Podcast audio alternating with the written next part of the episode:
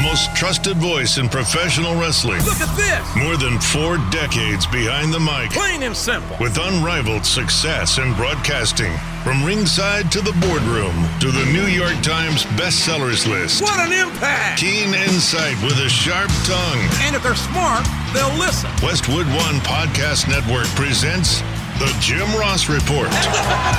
with WWE Hall of Famer Jim Ross. And now, the man himself, good old JR. Yes, indeed, ladies and gentlemen, Slobber Knocker Audio is on your air, and I thank you for that. I am good old JR Jim Ross. Glad you're joining us here, whether it be on the Westwood One app, Apple Podcast, Google Podcast, Spotify, TuneIn, Stitcher, or wherever in the hell you get your audio. There's a zillion places out there, right? Uh, we also appreciate you leaving us a five star rating. That helps us at the grocery store. Uh, also, my you can you're welcome to follow me on Twitter. Wish you would at JRSBBQ, and I'm on Instagram and Facebook as well at Jim Ross BBQ. Uh, mailbag later today. Got some good ones for you this week from some of you folks that are t- chiming in at the Jim Ross Report at gmail.com. I have two guests today. Two very entertaining guests with a lot to say, very timely. Uh, the new member to the 2019 Hall of Fame class, Torrie Wilson, one of my signees back in the day, uh, will be joining us, along with the raconteur, uh, impresario, Eric Bischoff, who's uh, in Chicago this week. Uh, got a big show with Conrad Thompson and Tony Schiavone there, I think, this weekend. You can check that out. And uh, we'll be talking to Eric about that and about uh, his and Tony's show uh, on the Monday afternoon after WrestleMania uh, near the Barclay Center. So a lot, of, lot to talk about there. So two great guests a lot on their mind, as I mentioned, and uh, we'll get to those folks momentarily. Uh, I want to thank the New York Post, their sports editor, Joe Staszewski. He interviewed me this week for the New York Post. I'm also supposed to be doing a feature. I've, done, I've recorded it. Outside the Lines on ESPN uh, recorded me uh, last week. The story got bumped for some other news, like the scandal, the college tuition scandal, which I'll assure you that 98% of Americans could give a damn about. Uh, but in any event, Outside the Lines is coming up. I'll, I'll try to keep you informed of that on social media, and uh, I'll also be uh, distributing a link uh, to the New York Post. A nice piece there. Uh, Joe, n- nice young man, very bright, very well prepared. So I appreciate his time. But, ladies and gentlemen, that ain't all. That ain't all. Because here's what's on my mind. Going to kick it off with a little Monday Night Raw. Uh, one way to measure the productivity or the uh, on target creativity and execution thereof of a wrestling show is how it goes off the air. Uh, you can also say in that same dissertation that how a show comes on the air is equally as important. I would agree with that. But going off the air is essential, it's not an option. And I didn't think that the way that uh, Raw went off the air, where again a music interruption causes the decision of a match to be determined. It happens over and over again. Interrupt, distraction, screw job. Interrupt, distraction, screw job. Uh, I have a big problem with trying to protect everybody on the roster. It's not a game of protection, it's a game of execution. If you can execute well and you're given the tools to execute well, there's absolutely no reason that a loss uh, over a, a talent that is already quote unquote over is going to significantly damage the persona of that individual. Seth Rollins was made to look silly. Uh, his best side was not on display there. Seth is a magnificent athlete. We all can see that. And his match with Lesnar at WrestleMania, no doubt, can be a classic. But you can't make your baby faces, your fan favorites, your heroes, your protagonists look dumb and get them over to the top of the mountain. Can you imagine Austin or Rock falling for that music interrupt piece of business? No, because it wouldn't happen. Pretty damn impressed with the uh, forearm thrown by uh, MMA's Travis Browne, a rugged UFC fighter back in his day, and the husband of Ronda Rousey. That was that forearm shot was a dandy. Apologize later, big fella. Nice, nice going. I liked it. Uh, I said this months ago on the show, and he's been a guest in the show. Drew McIntyre, I still believe, is going to be the guy. He has too many of the traits, personality, physical traits, etc., etc., that Vince McMahon covets. And I can see a SummerSlam match involving, let's say, Seth Rollins if he beats Brock Lesnar and uh, Drew McIntyre. I don't think, as much as I would enjoy seeing it, I don't know how what the feel would be in the in the in the room, shall we say, if you booked a Lesnar uh, match with with Drew. Might be fine. Depends how the story's told, right? Hey, I want to tell you, I have no issues with Baron Corbin. I think he's got a lot of potential. I think he has a significant and, and visible upside. It's just not there yet. That's not a knock. But the issue that I said on Twitter at JRSBBQ that I was underwhelmed with the choice of uh, opponents for Kurt Angle's retirement match had nothing to do with the ability, the work ethic, uh, the passion of performing uh, of uh, Baron Corbin. Nothing. Not even the same time zone. It has everything to do with how you honor Kurt Angle going out. Everything that can be done from positioning on the card uh, at WrestleMania, uh, you know, uh, who's following who, who's following what, going, you know, how you look in the match, the outcome of the match, and the and the opponent of the match. It's all a part of the presentation, and I thought that WWE could have might have done a better job of selecting somebody else, and they still might. Who knows? Hell, I don't know. That's not a, that's not a unfathomable idea. But let's say it's going to be Corbin and Kurt.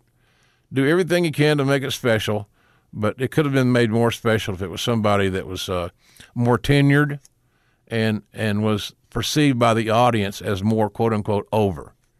I just think that Angle deserves everything that he can be provided to make uh, his retirement match meaningful and memorable. He deserves that. I don't know if you can get there with Kurt Angle versus Baron Corbin.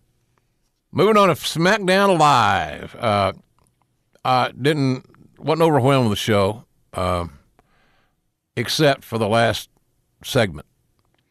Uh, it was a great close, a great close with uh, the the world's greatest villain, Mr. McMahon, coming out after Kofi had gone through hell and high water, walked barefoot through hellfire and brimstone, for God's sakes, and uh, said, "You know, you didn't quite qualify. I'm changing my mind." I've actually heard that before. Uh, so uh, I thought it was a great close. Vince was on spot on. He's the most natural villain in the company still. And all that happened all the way from the Attitude Era. Can you imagine? The impact of the Attitude Era on wrestling in general is amazing. And now that I have a little bit of time and I can sit back and look at it, I'm really proud of what we all accomplished during the Attitude Era. But another roadblock thrown in front of Kofi, the ultimate underdog, right? It's all about. I said this on the show so many times. People, oh, he's old. He's he's bitter. He's whatever. Okay, cool. Think what you want. I don't care. I can't change your mind, so why should I care? Uh, I learned a long time ago, kids. You, uh, the less time you worry about things that you cannot control, the better off you are. Just makes common sense. But I can't. Yes, you can. But no, I have. No, you don't have to. Uh, it's uh, great episodic television cliffhanger, so to speak. What's going to happen next? Is Kofi going to finally make it to WrestleMania? What's it going to take? It's a sports entertainment soap opera element that the WWE is parlaying, which shows me, at least I think this, that they are engaged in significant longer term planning than heretofore in my eyes. That is a good thing. Uh, thought the pull apart with Charlotte and uh, Becky, uh, they should have been, if they were going to have a pull apart, there should not have been a word said. Kevin Owens could introduce him, get his little his rhetoric in, get his shtick in, get himself over, because he got over in this segment, and it wasn't about him; it's about them. That's not great producing. So, bottom line, what if? What if? Easy to look back, right? Hindsight's twenty twenty. What if Kevin Owens got all his, his stuff in, introduces the ladies. They come in. Becky's sitting there. She's introduced first. Here comes Charlotte, preening around, and boom, it's on. Then, no promo, though this, no that, no, no nothing. Let's fight now. And you, and because the company would be on edge of this potential implosion, you would have plenty of security on hand, nearby, so to speak, to not allow the pull apart to go on too long, which it did, in my opinion. A little bit goes a long way. And I just didn't like the execution of it as far as it was just scheduled for too long, in my view. Just one guy's opinion. Certainly a good night, great night for Kofi Kingston, other than the announcement from Mr. McMahon. But Kofi had great effort. Uh, he didn't get sloppy. Uh, he got fatigued, which is always the great excuse for any kind of miscue. But Kofi was crisp, uh, professional. Really had a good night. So, hey, look, is it inevitable that Kofi's going to make it to WrestleMania? I think so. Because there's not a promoter in the world that couldn't hear and see that Kofi Kingston is lightning in a bottle. He's Daniel Bryan version 2 from back in the day. Uh, WrestleMania, by the way, is what, two weeks away or something. I think eleven matches are, are, are have been released. It's going to be a massively long show, as one could imagine. It got a little longer when Elias was named the musical guest.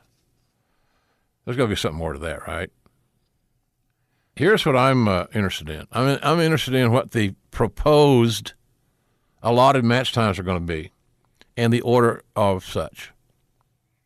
Going to be interesting. There'll be some maneuvering on that on that deal. Uh, some talents involved will have have a say, and they'll add their two cents as to why they should go on where they believe they should go. Uh, you have uh, producers who are putting a match together that you know the match now is so wonderful that it should go on here or there, or it shouldn't follow that. And some of those are very good suggestions because once you know what the match is going to, how you lay it out and how you produce it, then you can make it, it can fit more customized in the order of events. So uh, I just think that's going to be really interesting. The match time, because inevitably, I will promise you now, there will be one or two, or maybe even more. Hopefully not. Matches bitching and moaning because they didn't have the time to tell their story. I wouldn't want to admit that. I wouldn't want to tell anybody that I'm. I wouldn't want to admit to the fact that my skill set is not good enough to uh, have a eight minute match. And they said, "Well, wait, we were told we are going to have ten. We go out there when you're at six. Okay, ad lib. You shouldn't have to memorize your whole damn match anyway. Makes no sense. There's no spontaneity in that. So uh, the battle royal. Well, it's a good way to get Braun Strowman on the show in a physical way to show his prowess. He's kind of being rebuilt. He got he got colder than ice in the last couple of months, in my view, based on where he was. Uh, and it's also the way that a lot of talents can get a booking on WrestleMania, which I know means a lot to everybody, and it should. So if it's a way to, and I, I expect that match to go on the pregame show. I don't know when it's going to go on. I don't know who's going to co- close the show. That'll be more political wrangling. What's going to close the show? My vote would be uh, Rousey, Charlotte, and Becky. But I got a feeling that the uh, the late the late horse in the race that's gaining ground is going to be Lesnar and Rollins. And that could be a hostile situation. If Lesnar and Rollins close the show, and the and the women who would, would probably go on right before them tear the damn house down, how do you think that Lesnar and Rollins are going to be received emotionally uh, from that crowd? You know exactly how it's going to be. They saw what they came to see, and now they're a little bit indifferent, and that's not how you close a show. Remember I was talking about that. How you close a show, how you go off the air is extremely important. So, a lot of uh, interesting facets to uh, WrestleMania, and uh, and it'll be, it'll be wonderful, no doubt about it. Hope, I just hope everybody gets good weather, right? Uh, condolences to the family of uh, former NWA champion Roger Kirby. Uh, I didn't really know. I met Roger a couple of times back in the '70s. Uh, he beat Danny Hodge for the NWA title at one point. Really an underrated guy, really talented. Uh, would be one of the top talents in the in the business right now, based on his skill set, fundamentals, and so forth, and and and psychology. So our condolences to uh, the family of Roger Kirby. Uh, and uh, I was doing a little research and saw where Kirby said that Danny Hodge is the toughest man he ever wrestled. a lot of guys have said that. So uh, condolences to the, to the family Willis Kirby, a.k.a. Roger Kirby, passing away this past Monday at the age of 79. Uh, here's the old story, man. He fell three weeks ago and broke his hip. In the hospital, they discovered that he had stage four pancreatic cancer. Good Lord. He contracted, then he contracted pneumonia and died Monday. Man, that's losing two straight falls, isn't it? God bless him. God bless him.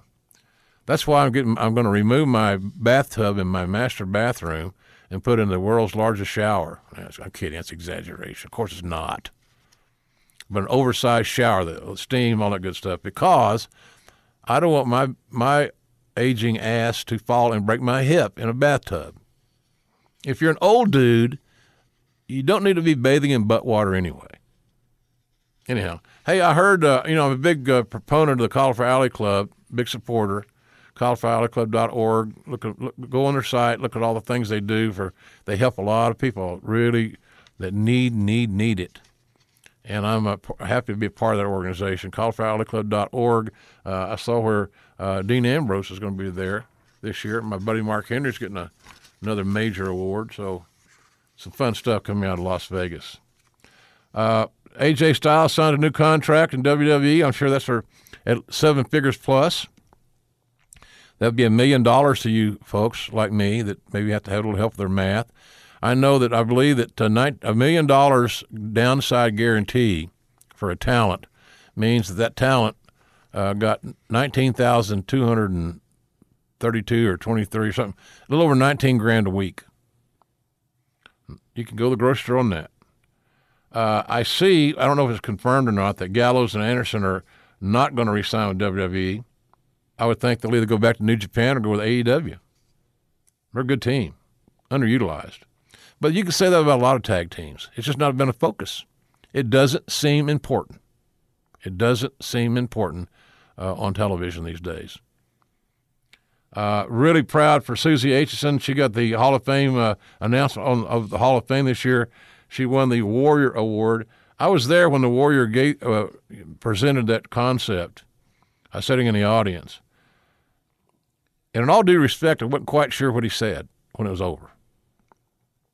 I understand the motive that to honor those that are not in front of the camera all the time, behind the scenes contributors.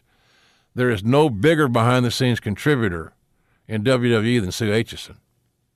Over 30 years in the company, uh, and she's just an amazing woman. She's from Wales. So between her accent and mine, neither one of us could understand a damn thing the other said, as a rule. I think, quite frankly, uh, this is the fifth uh, Warrior Award. Maybe upon further review, it should be the Sue Aitchison Award. Just saying. Lacey Evans did a nice interview with uh, Lillian Garcia on Lillian's podcast uh, about a week ago. Some very revealing stuff. Uh, I like Lacey. She she has everything. I mentioned I, I met her at the Mae Young, the first Mae Young Classic. She is perfect as far as all the publicity, the PR, the information, being the Marines, a mom, blah blah blah. All great, really all great. She's statuesque. She's a beautiful woman. She's physical, but every time she comes out and all the women in the ring stop everything they're doing, is another say, "We're dumb. We just saw this last week, and we're going to fall for it again." It's just illogical. Okay, fool me once, okay. Fool me twice, oh, all right. Fool me three times, are you kidding? So uh, Lacey Evans is a great prospect. If she hits her full potential, she's going to be big time. But if she doesn't get back in the ring and and wrestle and wrestle and wrestle, maybe she is, I don't know. I don't. I haven't heard about her on on the road doing anything. Until she gets back in the ring and spends her time understanding the foundation, more more understanding the fundamentals, uh, she can't she can't achieve that uh, potential. I enjoyed last week uh, on the Fight app watching the Ring of Honor 17th uh, anniversary pay per view. Good show. Enjoyed it. Uh, the I wasn't ready for the 60 minute main event, but we got there.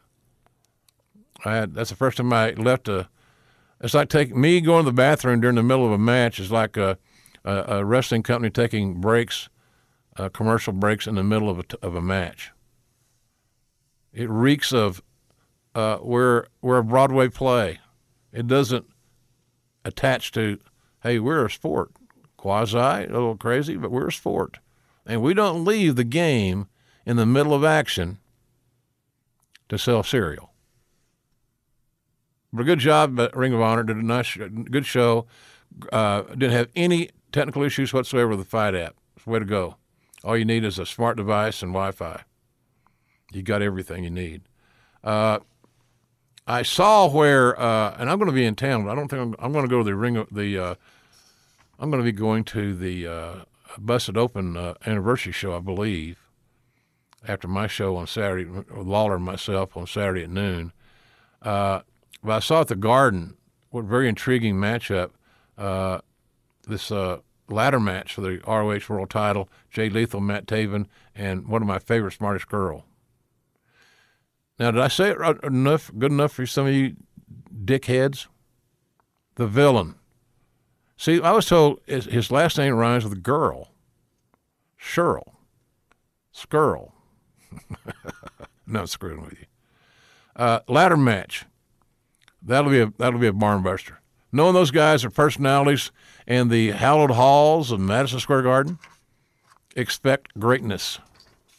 Too bad it's sold out. You can't get a ticket. But I'm sure if you have the money, you can get a ticket. Major League Wrestling doing well.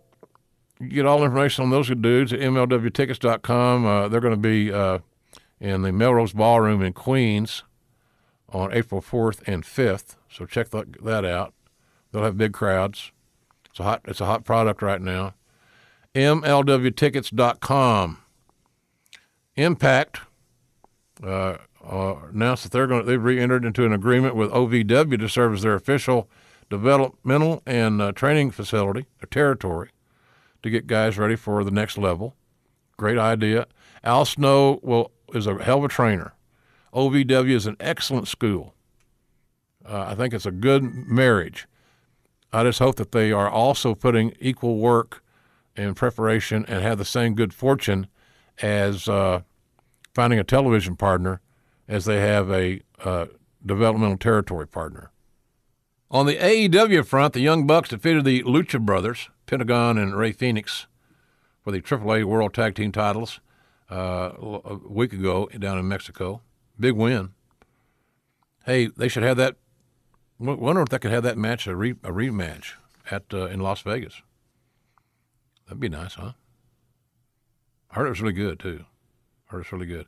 By the way, if you haven't uh, been listening to the weekly Road to Double or Nothing uh, show on the web, uh, it is funnier than hell. This uh, the uh, the audio message by Chris Jericho to Cody in the last episode. Check it out on YouTube and special and social media. It's a great weekly show. Road to Double or Nothing. This kid's got some creativity. I'll give him that, man. I'll give him that. Uh, my friend Dan McDevitt's company, MCW Pro Wrestling down in Maryland, they're going to have a spring fever event, I'm, I'm told. I'm sure my man Sean Cradle will be there as well, with special guests Corey Graves and Renee Young, where Renee will be getting a neck tattoo as well. It's going to take place on March the 31st in Joppa. In Joppa. Uh, she's not getting a neck tattoo. I'm just kidding. But uh, enjoy that great wrestling brand from Dan and his team. Uh, by the way, speaking of Dan and his team, I want to say get well to MCW's bruiser, R.J. Meyer, by the way, in his battle with leukemia. Uh, there's a GoFundMe page that's been set up under Bruiser's battle with leukemia. Bruiser's battle with leukemia. Any help that you feel compelled to help a wrestler uh, for the love of our game, uh, he could use anything to help his medical bills. Bruiser's battle with leukemia, great cause. Give back, folks. If it's a dollar, it's important. Uh, the big man, the biggest mayor in the world, I guess, the big red machine who barbecued me one time on television, uh, Glenn Jacobs, aka Kane, is planning a, a November release for a book called Mayor Kane My Life in Wrestling and Liberty. Harkens back to the days of Abraham Lincoln, that old wrestler became president. Uh, oh, by the way, uh, if you're a fan of Kenny Omega from New Japan, now with AEW, uh, the documentary uh, involving Kenny will be airing on TSN in Canada later this month. Uh, it's going to prepare uh, premiere next Wednesday, March 27th to be exact, at 7:30 Eastern Time. So check that out. I, I can't wait to get a copy of that myself. I like documentaries. I like these documentaries a lot. Congratulations my friend, the very, very talented Maggie Gray. She's a part of the uh, team, the outstanding team at WFAN Radio in New York. Carlin, Maggie, and uh, Bart Afternoon Show. She is pregnant. Congratulations, Maggie. That'll be a beautiful baby, no doubt about it. Hope to be, hope I get the chance to say hello while I'm in New York in a couple of weeks. And coming down the home stretch here on Here's What's on My Mind. Uh, remember, Slobber Knockers available at uh, Amazon.com. A hardcover, web book, uh, ebook, whatever you call it. Shows how smart I am. And uh, the uh, audio book, which I read, and I hope that you'll check out. Amazon.com. Uh, I'll be signing books. We'll have books at all of our shows in New York coming up, New Jersey. I'll be selling and signing books your, for your convenience. Love to see you. Uh, you know, we're doing more Comic Cons in 2019. At least that's a plan.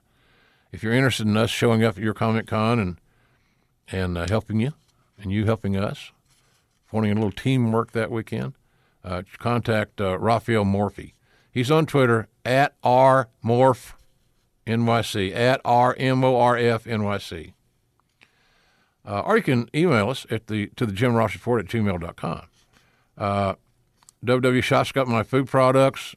Appreciate their uh, support of that. And also in Ingles Markets in the southeast part of the country.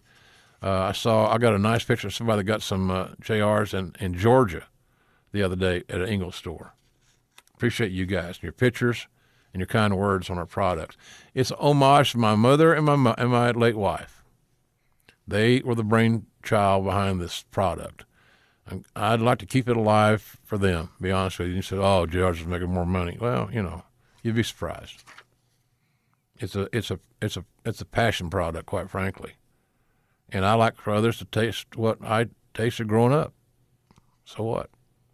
Uh, Sunday morning at WrestleMania, I'm going to join the guys at Two Man Power Trip. They got a great podcast, by the way, at Two Man Power Trip on Twitter, uh, at the Midlands uh, uh, Plaza Hotel. And uh, I think that's at 10 o'clock, 10 o'clock in the morning to 2, maybe. Uh, so, anyway, uh, tickets available at on Twitter at BP Tickets. Just go to at BP Tickets on Twitter and check out how to get your tickets. Should be a lot of fun. I, have been social media and that those graphics. A lot of talent there that I hadn't seen in so long. It's going to be probably one of more unique signings of the whole weekend, and it's in a good time too. Sunday morning, ten. You're not going to miss. It. If you're going to WrestleMania, you're cool. You're in good shape on time. And of course, on Monday night, uh, after Raw, after Raw, can you imagine what the, the tune and the tenor is going to be? And we're, tickets are still available, but they're moving well, and we're really happy for that. And thank you for it for those of you that bought tickets. Uh, Monday night after Raw, about it's about a midnight show. uh, Conrad Thompson, Bruce Prichard, myself, first time ever. All three of us fat guys on the stage together. Watch out for flying chairs uh, and it's at the Murmrr Theater in Brooklyn, less than a mile from the Barclay Center. Tickets on sale now at, of course, the world famous BrucePrichard.com and Ticketfly.com. So we're looking forward to that. Big crowd, big room, uh, over 700 seats. So we'll see how much. We'll see how see if we can pack it. Help us out. Join us after Raw. I'm going then the following weekend I'm going to be at one of those cons we talked about, a great one too, Steel City Con in Monroeville, Pennsylvania, just outside Pittsburgh. I'll be there on Friday the 12th through Sunday the 14th. Information at steelcitycon.com. I talked about Cauliflower Alley Club, love that group. I'll also be back in Vegas in uh, the Memorial Day weekend, uh, doing a variety of things, uh, specifically at StarCast 2 uh, the 1989 discussion with Ric Flair and Ricky Steamboat should be precious for all of us. I can't wait to, to experience that and see the twinkle in their eyes. They talk about that those three matches that will hold up with anybody. Omega Okada, great, absolutely great. Did it blow Flair and Steamboat away? No. Get serious. No.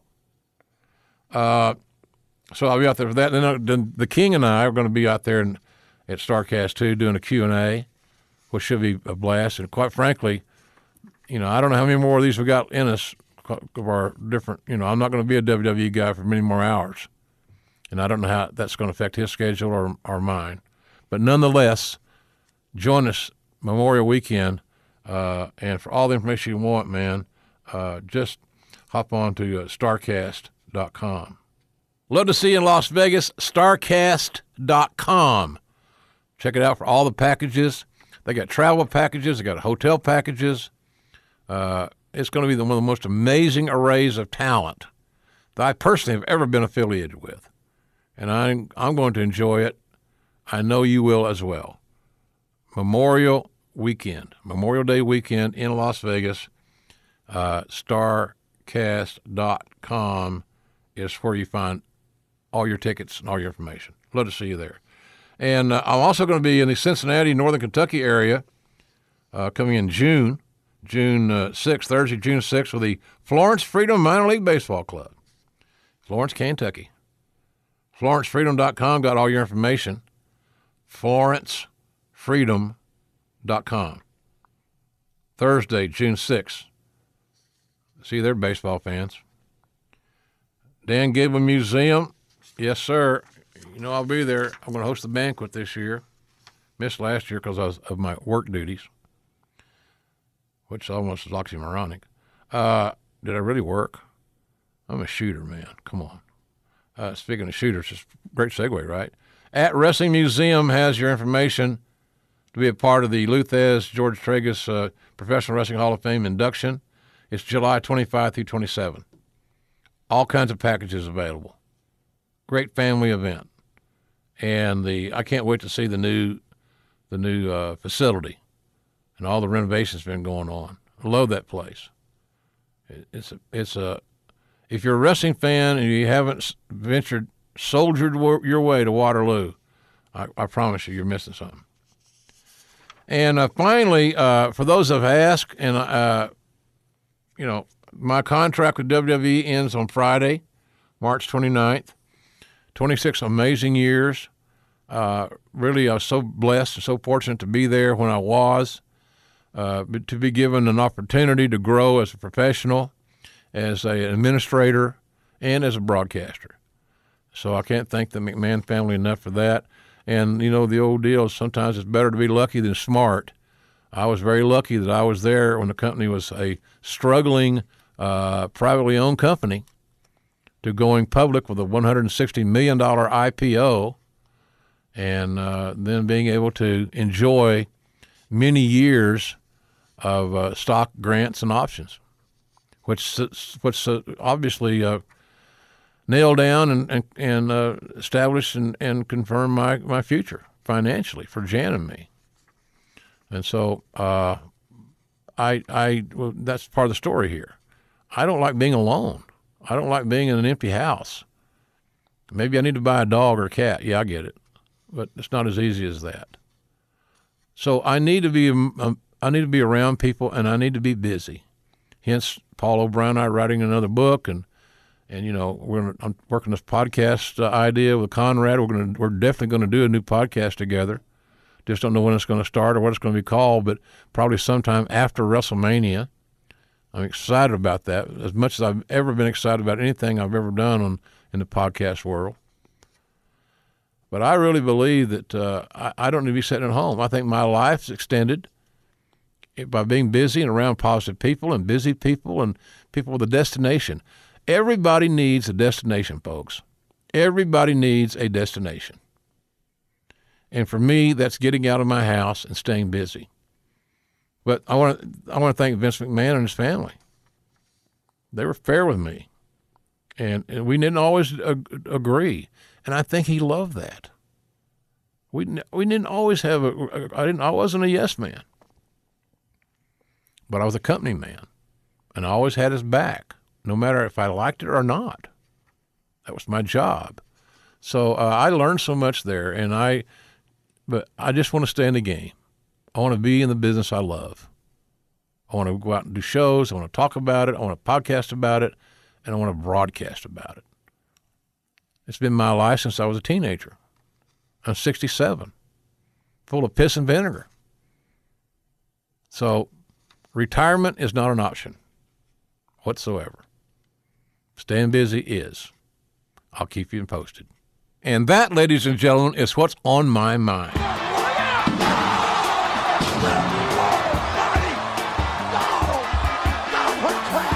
She's always been an amazing woman, and we were just talking before going on the air here.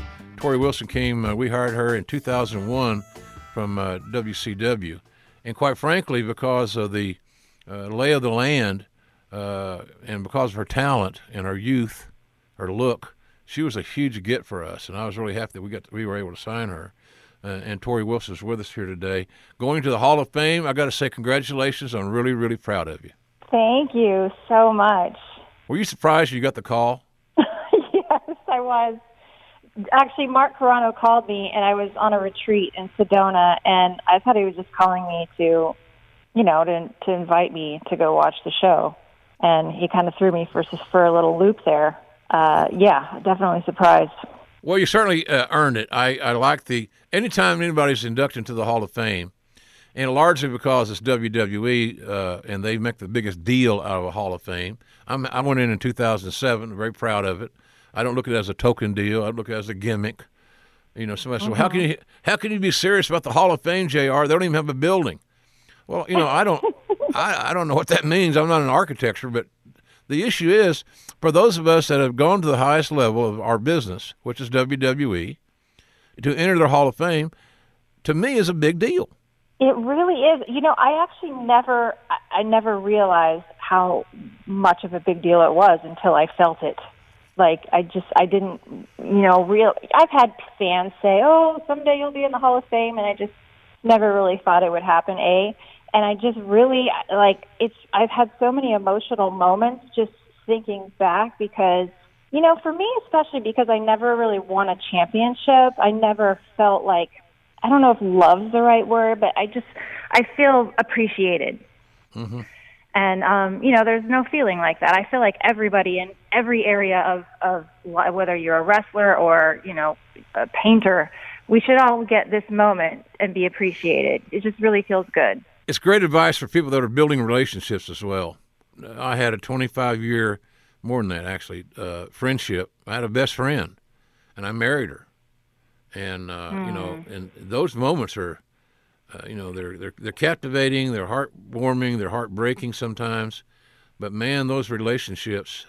She taught me how to be a better man, and how to respect a relationship better than uh, any any experience I had in my life. So, all these things, you're you're involved in some really cool things. Tell us what you're doing because you're not really waist deep in wrestling right now. You know, you're you don't I don't see your name at all the comic cons and all the wrestle cons and the con cons and all that stuff.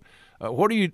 What are some of the, the great works that you're doing? Because I know that they're there. Tell us about those. Well, you know, I'm I, I'm truly just trying to my best to use the the steps from my past to create a future. I think a lot of times where we get tripped up is we hold on too long to our past and don't forge a new chapter. And you know, a big thing growing up, and you know, I had an eating disorder when I was in high school and college, and um, you know, always kind of battled self confidence issues. And, you know, even in the WWE, it was like a battle of constantly feeling like, you know, you're not good enough. And my biggest thing is that I just feel like everybody deserves to feel confident and, and good about themselves. So, you know, health and fitness has always been a huge, you know, deal for me um, mind, body, soul, you know, how we think about ourselves and staying positive is equally important as exercising. And my goal is just to get people feeling like they are the shit because everybody deserves that. And it always trickles down into all other areas of our lives. If we don't like who we see in the mirror, we accept just mediocre relationships. We, you know, we, it, find ourselves in friendships where we're not being valued. It affects lots of different areas. And, I- you know, I just, I, more than anything, I feel for the guy and the girl out there that has no confidence, that's scared to walk into a gym, that thinks that they don't have what it takes to reach for their dreams, and just to give them a boost and help them find that person that is inside of them already um, and make them bigger, to be, basically to be their own superhero. Yeah, and it's so important to enhance one's uh, self esteem. Because if we don't respect ourselves, folks, and we don't have self esteem, don't be naive enough to think others are going to give it to you. If they see you don't have it, you know, it's, it's not going to work. So I, I, I, that's one of the messages I get from, you know, you're, you're on social media. Uh, you people can read what you do. They can see what you do. oftentimes, I, I'm always I've been amazed at these things, especially the older I get, and then being a widower. Things like these retreats where you're working on your self-esteem and you're you're working on your communication skills really has uh, interested me more uh, since uh, Jan got killed than than it did prior to that, which is unfortunate to say, but at least I'm being truthful. Well, I mean, I, I think an important thing to remember is usually it's like the worst times in our life where we just can't hardly scrape ourselves up off the floor that can create a flower. Um, and it's it's hard to admit it, it's hard to see it, but they create something in us that that is very valuable and can help other people um, as long as we're willing to open our eyes to it just like you, Jan was such an amazing human, and she's surely an amazing angel right now for you. And you know, there are a lot of people out there that are have lost someone, and they don't know they don't know who to turn to, and and maybe just seeing what you're writing on social media is helping them get through their day. And there, there's just something really special about that. I know that uh, my issues with Bell's palsy, and I have had it three times. I can't smile still. You know, I got a, a, I got a tenth grade granddaughter and a seventh grade granddaughter that have never seen Grandpa smile except in pictures. I can make a big deal out of it. I could write a country song for God's sakes. You know, my buddy Toby Keith or somebody. But the issue is that's the hand I was dealt. So now, what are your options? Well, you can absorb it and deal with it uh, and let it go, or you can get yourself back up and, and live a better day. So I, I really believe that this self esteem thing is a is a huge deal, and that speaks to the segue here on uh, the locker room. When I was in charge of talent, I was very proud of the fact that I was given a mandate by Vince to get uh, more women that are athletic and beautiful. Smart, se- remember the, the, the old slogan, smart, sexy, and powerful? That's, that's what he wanted. At one time, it was like, could she, this girl you're looking at, JR, could she be on the cover of Playboy? Well, yeah. So that was kind of the yardstick. And it's kind of crazy to say that today, based on what we're seeing today in WWE with the women's wrestling revolution. You know, Torrie, they're athletic as hell. They're, it's amazing what they how they raised the game. And I don't want to knock any of the, our girls that we had in the Attitude Era, but boy, some of these cats are they prepared for this moment for them, I think largely because of what they watched on television and saw you and Trish and Lita and Jazz and Jackie Moore and, and Ivory and all these ladies. And there's um, Lisa Marie. Yeah. Even Dawn Dawn Marie came in and made a got herself over, and she wasn't a trained quote unquote wrestler. She was a personality that had a big personality, and we and she also was a very attractive woman. So uh, that was a that was a challenge for me. It kind of squeezed me a little bit on my philosophy. I always thought that you know, well, look, you get a real a, a great conditioned, uh, athletic uh, woman that's aggressive, we can get her a makeover. I often say that I would love to have the hair concession at WWE. God, you can make a fortune. So, what do you see? You've been around them a little bit here, uh, in and out, but what do you see the Well, big difference in, in the in the two rosters? You know, it's just funny. I was actually I was talking to somebody about this the other day that what that only knew wrestling just kind of from the outside and their perspective and it was really interesting because during my time there really wasn't a ton of women before us kind of showing us the way. So we were kind of like learning as we go. Like just like you were saying, like, you know, Vince is asking for tens, but he wants them to be able to wrestle and all of that. So we kind of like started creating our own thing. And a lot of the girls that are there now were young, obviously, not to age ourselves, but they were watching us and watching us just getting in the ring enough and wanting to be that. And whereas before, we pretty much, I know for myself, I learned in front of all the fans. Like, I was thrown out there. You know, of course, I showed up early in practice, but basically, I was learning in front of the fans. And these girls today have really paid their dues, you know, in wrestling school for a long time. NXT, um, they're they're coming out of that. Their first day in WWE is they're on fire already. They know what they're doing. They're already, you know, trained and really good at what they're doing. So there's no stopping them. And it's just so I watch the shows for the women these days and um, the old lady part of me goes, "Wow, Charlotte, is she going to be able to walk when she's 40?" Well, you know, uh, there she's a good a good example. She's amazingly athletic. She's a D- Division One athlete. Uh, you know, she's a in, in the in a elevated class like Rousey. You know, Ronda Rousey's a world class athlete, and uh, I get a kick out of the fact that she and Becky are doing this very creative thing on Twitter, and that some fans actually believe that they're out of control and that they are have gone into business for themselves. Now, you know as well as I know. How often do you go into business for yourself with Vince in Vince McMahon's company? Not that often. that lasts about two minutes. exactly. So I say that their tweets are creative and they're they're they're making their point. They're keeping their name out there. I even went on a deal the other day and said on on, on uh, social media that it's amazing to me that the women in WWE are dominating social media, promoting their angles, their storylines, their appearances, uh, new gear, whatever it may be. They're keeping their image alive and continue to build their brand. Whereas a lot of guys uh, only want to show you pictures of their abs.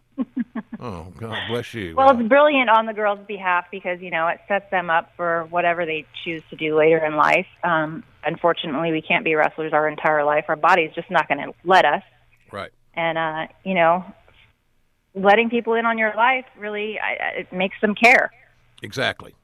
And the women have got, they get it. And they go to the extra effort to make sure that those messages are distributed in a timely and effective manner. The guys, uh, some of these guys are doing the same spots, the same comeback, the same build up to the comeback, the same way to lose. Everything, nothing changes because they found their comfort zone. I think it speaks back to some of the work you're doing. We, as a human being, as a race, Torrie, I don't think we can find our comfort zone and then dwell in it. I think that's a kiss of death. Because if you're not growing, you're you're you're dying. Really. Yeah. And the older we get, the scarier it is. And it's just, I find a lot of times we have to put ourselves in situations where we're not willingly going to step into an uncomfortable situation, but we might get pushed. Right. Right. I heard you on Busted Open the other day. Uh, one of my favorite shows. Uh, I enjoy that uh, show. It's, it kind of speaks to how big the business has got when you've got a a major uh, network like SiriusXM doing uh, six hours a day of pro wrestling, Monday through Friday. They do their show, then they repeat it. So uh, I heard you on that uh, there the other day and, and talking about uh, with Bubba taking the table. How how nervous were you? Did you have to be talked into that, that bump, or was you just gung ho, bright eyed, bushy tailed? Let's, let's try it. I, you know, I was pretty gung ho, bright eyed, bushy tailed. Like it, like it was cool. Like it was cool to be put through a table by the Dudleys. It was, you know, it was as scared as I was. Uh, you know, how cool it was really overrode my fear. Right. Well, it was a memorable spot. People still talk about those spots. And I want to ask you about. I don't know how much you were around Mae. She was a hell of a character. Was, oh, she was. You know, I just saw something on Instagram. It's so great now that people can tag you and matches you totally forgot about. And I had a match against Mae and Moolah, and man, those two, I miss them. Yeah, me too. Mae's role in the wrestling in the beginning was not as a star. Her role in the wrestling in the beginning was as a policeman meaning that if some girl got too big for her britches and didn't want to follow the commands and the orders of the unscrupulous booker, uh, Billy Wolfe, who was uh, married to uh, Mildred Burke, uh, Mae would straighten them out, and, uh, and she would fight, fight, their ass. She'd beat them up. That was her. Oh my gosh! She, she was the that policeman. Fits her. Yeah, it does, right? And she had no fear. I remember Leroy McGuirk, my first boss, Torrie, telling me he was in Tulsa. He was involved when when Mae tried out out of she was at Sand Springs High School, and I can't remember what woman it was. It might have been Mildred, who was considered like the Hulk Hogan of the women. And she's only five feet tall, uh, but she had those big biceps, and she that Rosie the Riveter pose we see forever in the you know Rosie uh-huh. the Riveter. That was that was Mildred Burke's image. So uh, Mildred came to Tulsa, and uh, somehow or another Leroy arranged for uh, Johnnie Mae Young to uh, to try out and Mae beat the shit out of the champion because she didn't know how to work. She thought it was a shoot. Oh, and so they wow. had to stop it real quick because they were afraid Mae was going to actually hurt Mildred Burke. I think it was Mildred Burke. It's either Mildred Burke, June Byers, somebody big, the top of the line talent. And they knew then they had something. And uh, but she was a character, man. I mean, I, I remember once her she had to do something with I think Maven in the ring, and like she her crotch had to be in his face. And I remember she put fish, she put food in her crotch just a ribbon. Oh my! No wonder he's not in the business anymore. he has a, he has a he has a quote unquote bad taste in his mouth. well, uh, we had we had a locker room full of characters, uh, without a doubt. And the one thing I, I, am writing my second book, the sequel to Slobberknocker, and uh, one things I'm talking about in there at, at, at some point is how the locker room dynamic changed when uh, we in talent relations fulfilled Mr. McMahon's wishes and hired a bunch of tens and very sexy athletic women. It was a, it was a big change for the, the locker room area because heretofore, the only women that were backstage were the occasional valet, a scary Sherri, Martel, you know, Miss Elizabeth. They're, they're one offs. And now you got locker room or two full of beautiful women hanging around catering and backstage. And I, used, I told Vince that this is going to change the whole dynamic of the locker room. He he didn't quite get it until he got it. What was the difference? What was the dynamic like? Were there jealousy from some of the men because you're getting key minutes off the television, uh, or, or, was it just there a? There was some of that. There was. I don't know if jealousy was the right word, but there would be snide remarks made. Uh, you know, to me that I never really took to heart. That you know, where I might get more of a crowd reaction and some guy's busting his ass, and I'm just shaking mine. Frustration, I'm sure, but that I think that just kind of you're going to see that anywhere. Yeah, the biggest exactly. thing that I saw with the females is that, you know, in theory it all sounds great. You want all these tens that are athletic and everything, but then there's so many other things to factor in. Like, can they handle being on the road 300 days a year? Can they handle a male locker room atmosphere and hang with the guys and not get too emotional? Um, you know, are they willing to push past being sore every day from taking bumps? You know, there's so many other factors. I have always thought, and I, and I may be wrong, and it may just be my old schoolness or being a father of two daughters I've always thought that uh, having a wrestling relationship where both the male and the female are in the business was a little bit daunting because I, I've seen situations where women that were married to wrestlers and they're both they're both vying for television time. There's issues there that do you share that philosophy or yeah. It, I don't. I I understand what you're saying. I don't necessarily share that philosophy, but I can see how. Uh, you know, I think what no matter what business you're in, if one person's getting more being celebrated more than the other, it kind of starts to feel like the relationship is a little unbalanced. Mm-hmm. And especially, you know, if you're the it's feeling like you're the inferior one, it can definitely cause issues because then you're trying to prove yourself. Um, but at the same time, relationships, shoot, we're on the road so much. It's like if you can have a relationship that works, it's kind of nice to have someone on the road with you. Yeah, I can that I can see wholeheartedly. My my issue is that if you don't have great communication as a couple, and if you don't have mm-hmm. uh, the, the the respect of the, of uh, your spouse or your significant other in this case, you, those things are missing, like any other relationship, it's not going to last long. It's not, it's not, it's no. Be, you know. So and trust, like you got to trust. I mean, you're both being surrounded by a lot of temptation, and you're not always going to be together. So you got to trust each other. Right, and that's challenging for any relationship, without a doubt. I heard there's going to make some changes. WWE is going to make some changes in the presentation of the Hall of Fame. Don't know if that's accurate or not, but uh, what I read or heard was that it may it may not be so dependent on uh, presenters. Yeah, that's what I've been told. Uh, hopefully, they'll be able to cut down on the ceremony a little bit, so some some of those wrestlers can get back to the hotel and sleep before the big day. right, that helps. That's why I always thought yeah. that the uh, Hall of Fame was perfectly placed on Friday night. I know there's other other things at play, but by doing it on Friday night when I was in charge of town, it was always the the, the motto was, let's get these cats the opportunity to go to bed rest mm-hmm. because we need everything they have and a little bit more at WrestleMania. So, would it be safe to say that if you have an inductor, it will be a female? Yeah. Okay, I thought so. Why not? I mean, it's it's a great rub for them, and it, it also solidifies the how, how impactful women are now in, in the business. Which is, can you imagine how much fun you would have in today's marketplace if you were if it was 2001 and you're just getting started and learning and and had a performance center to go to to polish your skills and not being uh, and not lear- learning on the run and all that stuff. That's yeah. Hey, that's that's challenging, man. Challenging. It's it's uh, but it's really cool for them. Really cool. So uh, you're on uh, you're on Facebook, you're on Twitter, Instagram, you're on, you're on everything, right? Is it all at Torrie Wilson? It's all uh, Torrie Wilson on Instagram and Torrie11 on Facebook and Twitter.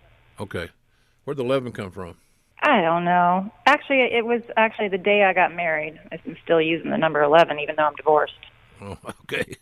All right. Well, uh, being, being, being divorced is not a bad thing. It happens in all. It happens in the best of families, right? It happens in the best of yeah. families. Do you see? Do you keep in touch with Stacy Keibler at all?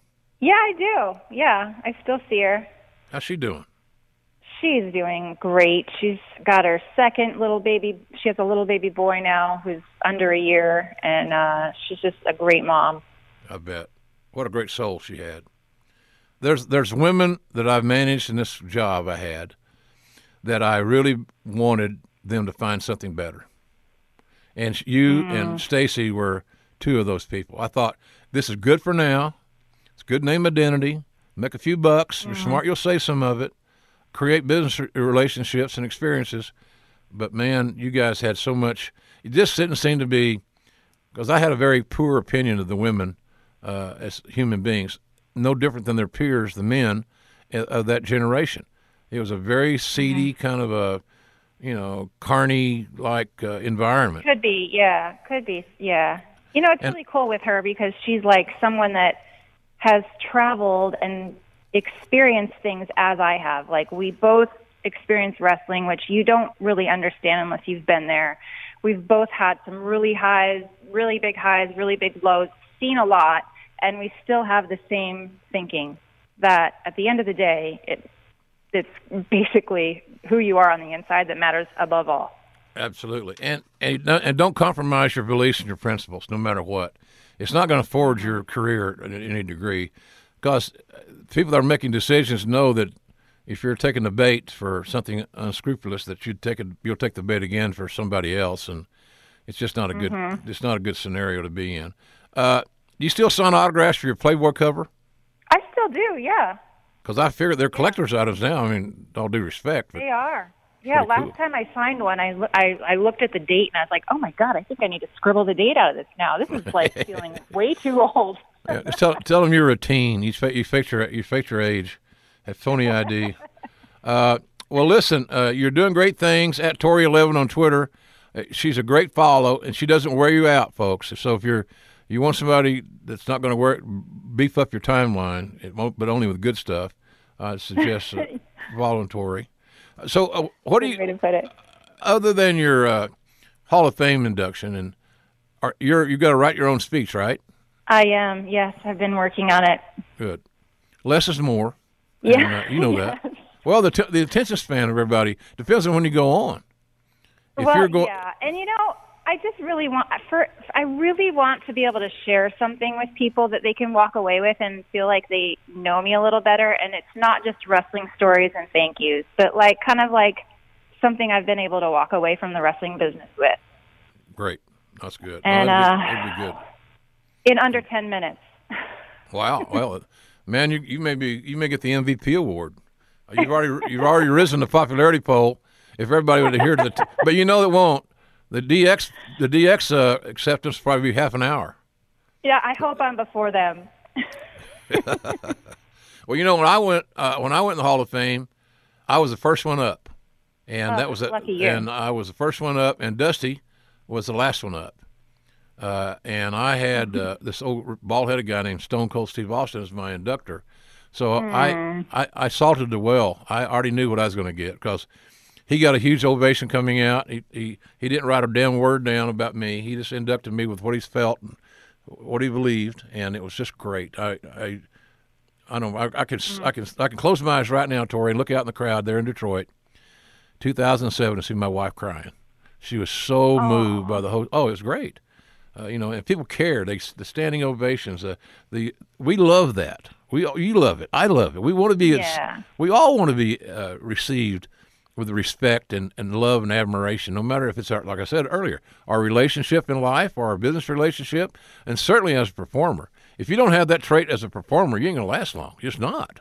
No, you, people got to love you or hate you, or else you're in trouble. Yeah, you can't be Geneva. You, you don't want to be Switzerland. Neutral. You got to have some Yeah. move, move the needle a little bit. Well, listen, uh, I really thank you so much for jumping on with us this week. I'm very, very proud of your of your uh, induction to the Hall of Fame. I I remember uh, so vividly that at the TV tapings, uh, when everybody came to both tapings at that time, uh, as, as best I recall, that you were running the bleachers up and down, up and down. Oh, I loved doing that. And, he- and and and we men loved watching you run those bleachers. Oh gosh. No, so- I, I Is told somebody this. Everyone always asked me if I was going to do the bleachers today.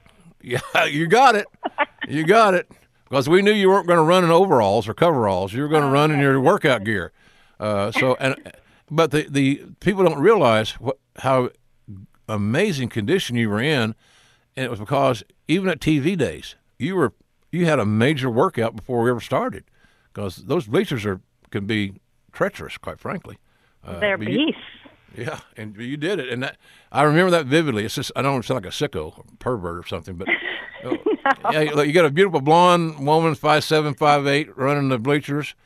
Sometimes it takes your attention away from what you're actually sitting there to do. It was much more interesting than some of the matches that we call, quite frankly, to be honest. Not your matches, but other matches. So, uh, but I, I'm I'm glad lo- I could spice up people's day. Absolutely, absolutely, in a very harmless way, and, and you were getting in great shape. I just don't think people realize of all the women on the roster in that Attitude Era, you arguably were the best conditioned one of the bunch because I didn't see any other women running. They all they like to pump and get a cut and you know, get a little tricep and all this other stuff. But man, you were you were a cardio machine, and I thought that was just awesome. And you know, I think I don't think enough wrestlers run today. It's all about Well, look. it's hard when you're, you know, the, the hard part is when you're tired and you're on the road all the time. So it's, sometimes that's the last thing you want to do, but it's also the most important thing, exactly right. whether we want to or not. Well, you've had a great career. It's not nearly over. You're doing a lot of exciting things. Folks, keep up with Torrie again uh, on social media. Uh, and again, I follow her on Twitter at Torrie Wilson, or Torrie11, right? Torrie11. Torrie 11. Yep. Yeah. and the number 11, folks. So for those of you that are wondering, I don't get I don't get your email. Are you talking about this? Do you spell E L E or is it to numbers? No, it's the numbers, kids. Is the 11. Yeah, you should. And right now, while you're looking at your phone, go ahead and follow. And, and look, thank you so much for jumping on. I respect you. I think the world of you. Uh, you've always Likewise. been a, a great pro and a great lady, and I you. have always respected you for those things and many more. So, thanks for jumping on today, kiddo. Thanks for having me, JR. Hope to see you up there. Uh, me too. Hope so too. Take care and have a great day. Thanks, you too. Bye. Bye bye. I appreciate Torrie Wilson joining us here on the program. A sweetheart of a lady. Man, she's in great shape. She is in such great shape, and she's focused. And she has such a great outlook on life, philosophy. Uh, I'm, I'm just happy to say she's my friend. Congratulations, Torrie. You deserve it, no matter what some of these idiots may say that know the answer to everything. Uh, moving in now to Slobber Knocker of the Week. Well, there's some good candidates for this this week. Uh, uh, one, I, I start off alph- alphabetically. Bob Armstrong, 79 years old, folks. He's the patriarch of the renowned Armstrong family, one of the great, great wrestling families in the history of the wrestling business. Uh, you know, uh, and he he had his last match uh, uh, just recently, hours ago, in Pensacola, at age 79. It was his Bob's 59th year as a pro wrestler.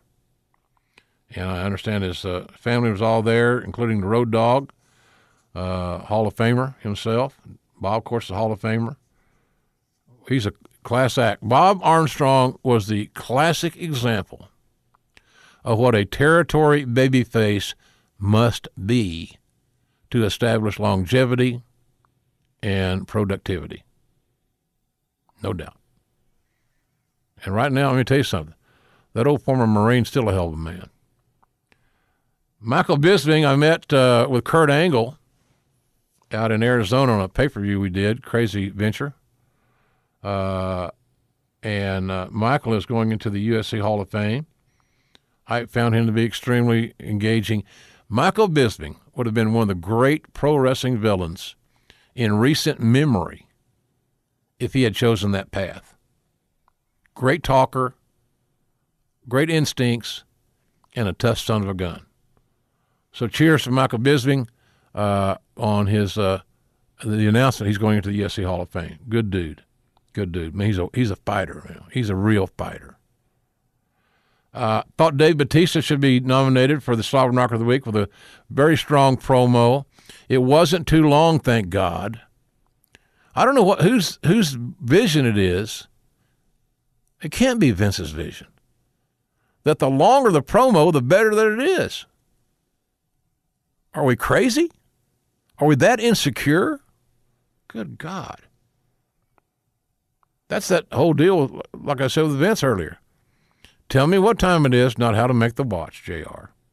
Yes, sir. Uh, Chris Jericho gets a nomination for his voicemail, a message to Cody on the uh, last Road Road to Double or Nothing uh, web episode. Very funny. Check it out. Listen to him every week. Uh, I'm going to give Travis Browne a nomination for Slobber Knocker of the Week because he knocks some slobber out of that dude's face for that forearm shot. That was a forearm shiver personified, a slobber knocker of a hit. I'd, Travis Browne would be a handful. I've watched him fight many times in UFC. You ain't got. You don't have to look for him. He's there to fight. I like the Chicago crowd on Monday night. Did a good job uh, when things needed help. At least they weren't Lafayette. Did a good job.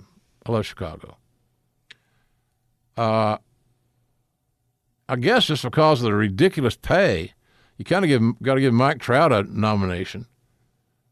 Twelve years, four hundred thirty million. Really? It's all about marketing, building a new stadium, because there's no way in hell that you can expect a full payout of, productivity and asking for a 12 year career uh, and, and, and, and a guaranteed money situation. I would have front loaded that, that, that bastard. or or maybe they just say no. We'll, just, we'll kind of like amortize it. We'll just we'll pay him less and pay him for more years.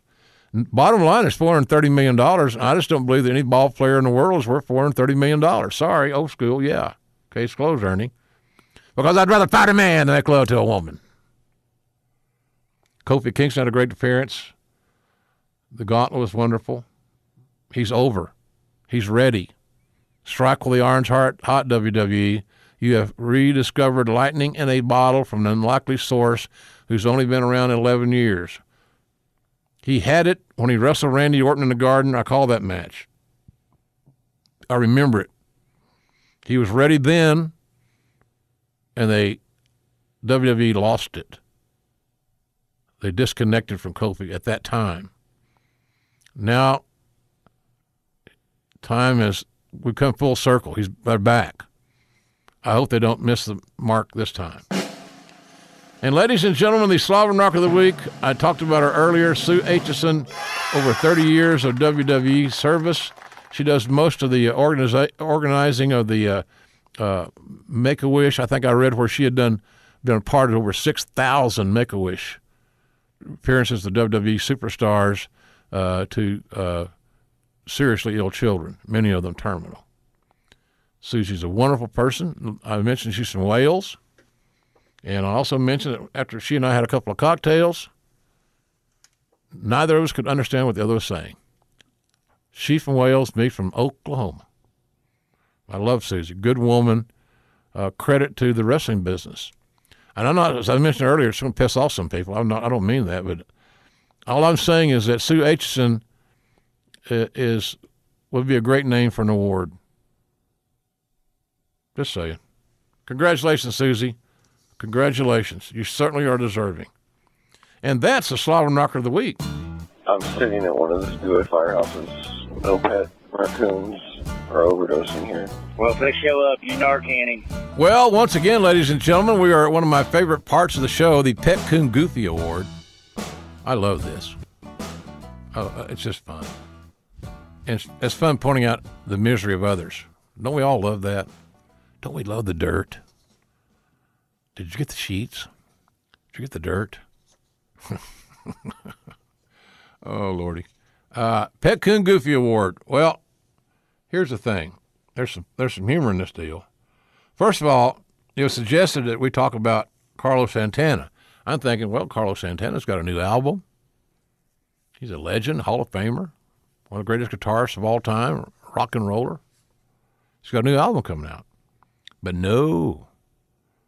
Uh, Rafael Morphy is a baseball, former baseball player, some uh, regard, played at Boston College. And uh, Cardinal Cardinal Malloy High School in New York City. Hot shot. He slips in Carlos Santana, the baseball player, who admitted to taking a bat to the TV in the Phillies clubhouse late last season when he learned that multiple teammates, gasp, were playing the popular video game of Fortnite during a September game after Philadelphia had been eliminated from postseason contention. Let me get some more dirt there. I know a PR guy in that Philadelphia area that might be able to give me some more information on that deal. Uh, the uh, Oklahoma City Thunder, my God. What you talk about a team that needs leadership and maturity and uh, dropping their set. That's the Oklahoma City Thunder.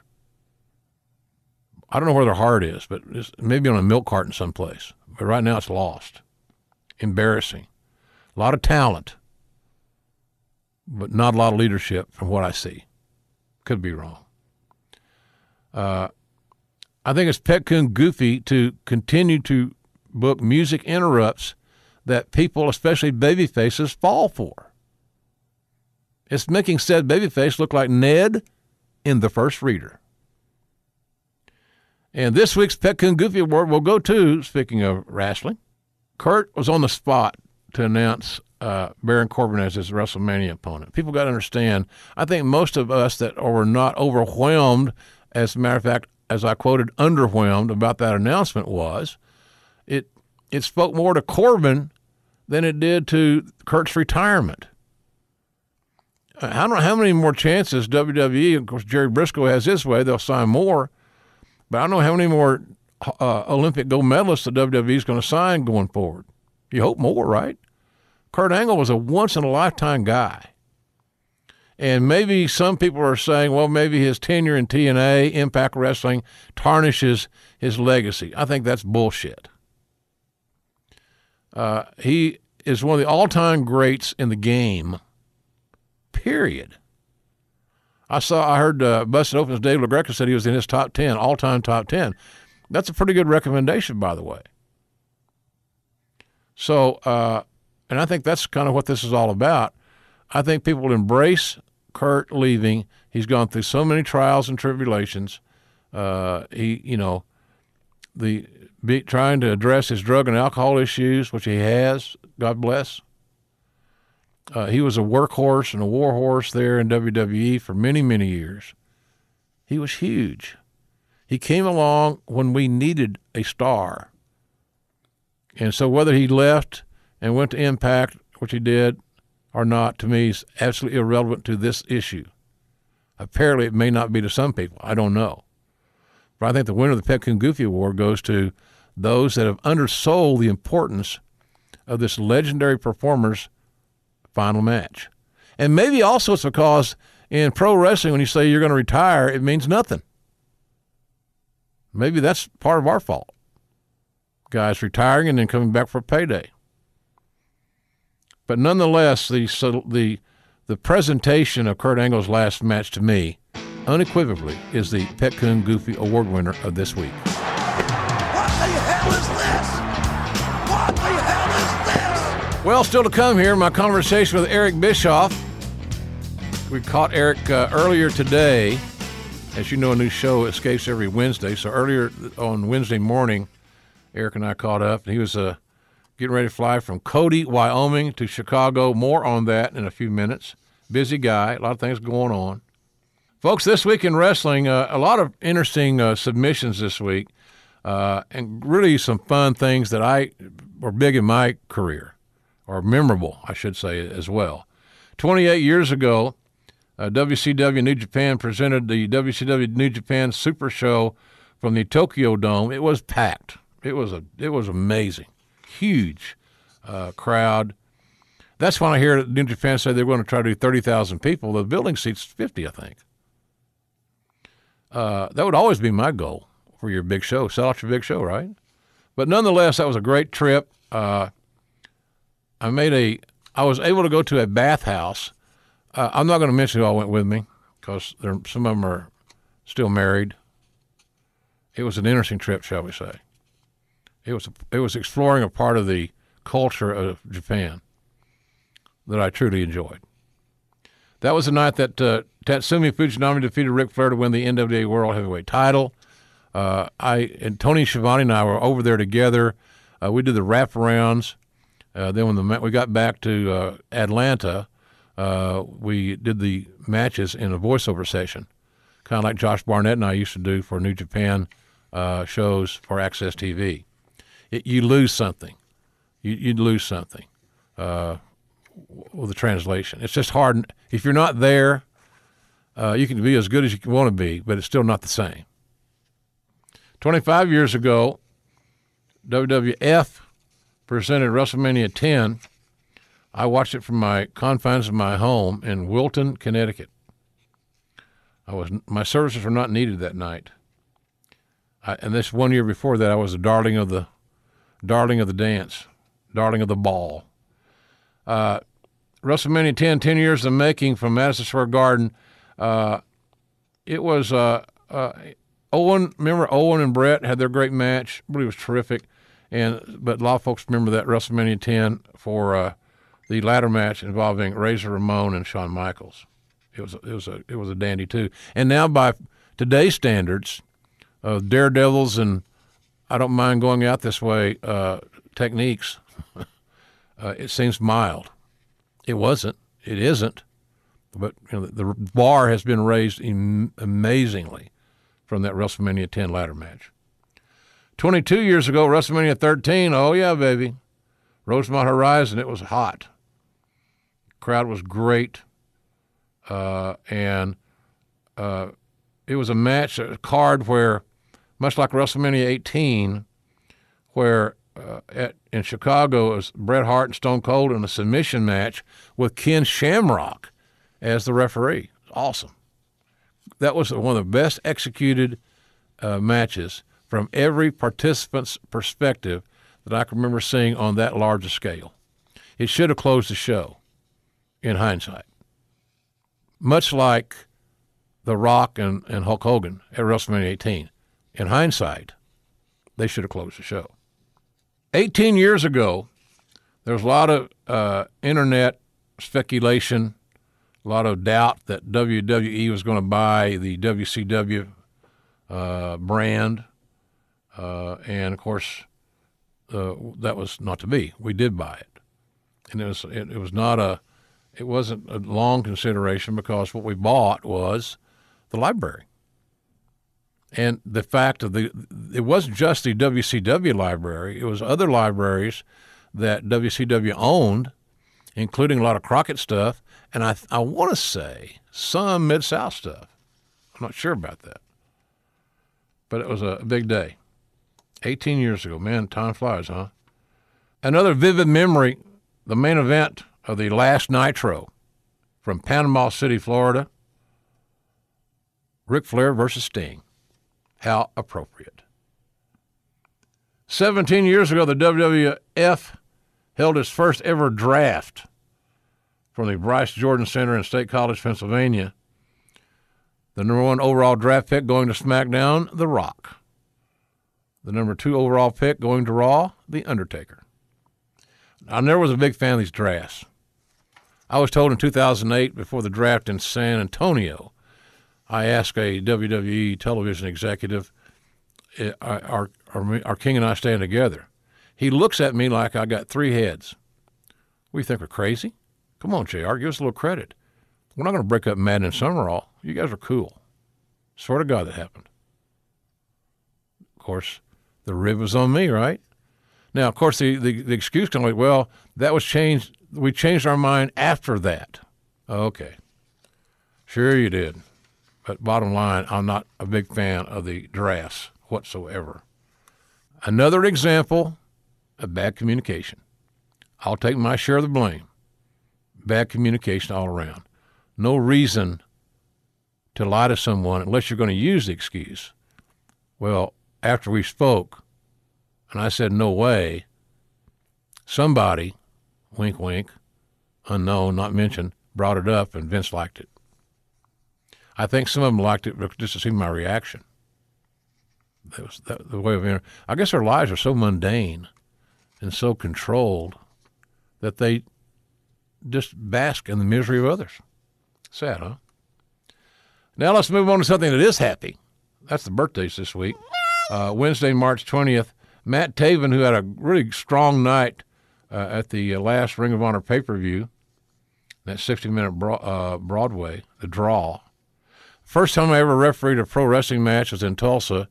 I'm walking, getting ready to walk to the ring, uh, uh, and the, before the first match is introduced, and the my the Leo Voss was helping me to learn to referee. He said, "Did they tell you the finish?" And nobody told me the finish because they weren't sure I was smart to the business, and they would have been right. I was not totally smart to the business. So he said, Well, they're doing a Broadway. Treach Phillips and Mike George are doing a Broadway. I didn't say anything because I didn't want to, you know, underscore my ignorance. And he looked, he could tell by the look on my face that I didn't have a damn clue what a Broadway was. And a Broadway is simply a time limit draw. Now, some kid on uh, on uh, Instagram or Twitter knows that. Funny, huh? Well, kind of unusual. So anyway, Matt Taven, 34, homicide 42 on Wednesday, and my old friend Steve Borden, the Stinger, 60 years old. Hard to believe. I remember the first time I saw him, he was a, he was at the side of uh, Jim Hellwig, the Dingo Warrior, the Ultimate Warrior, uh, and uh, the Sting would have been had known. Sting would have been known as the the uh, stable one. Happy birthday, big man! Great guy, good human being. And one of my great, some of the great rewards I have in this business are the relationships I've been able to make over the years. Uh, Sting would certainly be on that list. On Thursday, uh, Kevin Federline, it'll be 41. How did he make the birthdays, JR? Well, here's why. It says here he beat John Cena on Raw New Year's Day in 2007. Do you know why I don't remember that, nor do I give a shit? Because I had asked for that day off. For the first day off, I'd asked for him, and the whole time I was in WWE, to go to the uh, uh, go to Phoenix, uh, to go to the OU Boise State game, their bowl game, and uh, that was the game that uh, Boise State upset Oklahoma in overtime in one of the most thrilling football games ever played. Where was I at? I was in my room in Miami watching uh, the fourth quarter of the game and killing my minibar. I was very disappointed. I couldn't go see my Sooners. I was, I want to go. Connie, I love those cheeks. Chris Candido, the late Chris Candido, died in 2005. He would have been 47. Boy, he's a young guy. Golly. Uh, former WWE Tag Champ. A good old Tom Prichard, Dr. Tom. Uh, yeah, Chris was a. That's just sad. He had a lot to offer. You know, a lot to offer. On Friday, March 22nd, uh, Terry Gordy's son Ray, who was in WWE for a while as Jesse, along with Festus, who's now playing the role of uh, Luke Gallows. God Almighty. Uh, Ray Gordy's 40, lovely mama. Well, he's got a lovely mom, uh, and Connie Gordy. I follow her on Facebook, and that's Terry's son. Jimbo Covert, 59. He was a former Super Bowl champ, the Chicago Bears, Dove Bears. Uh, he was in a battle royal at WrestleMania 2, if you remember. Wayne Bloom, 61 on Friday. Uh, he was Beau Beverly in WWE, big star in the AWA as well. His son Cal Bloom uh, just signed at NXT. We wish him well. He told me on Twitter the other day he's going to be the next big thing in WWE. I hope he's right. Why not? Somebody's going to do it. Like Granny said, somebody's going to do it. Why not you, Jimmy? On Saturday, March 22nd, Travis Tomko is 43. I remember Travis had a big upside. I thought he, I thought he might be uh, something. I thought he might be bigger than he was. But he's a real nice guy, smart guy. He's probably better off what he's doing now, quite frankly. Mark Hunt, who lost to Brock Lesnar at UFC 200.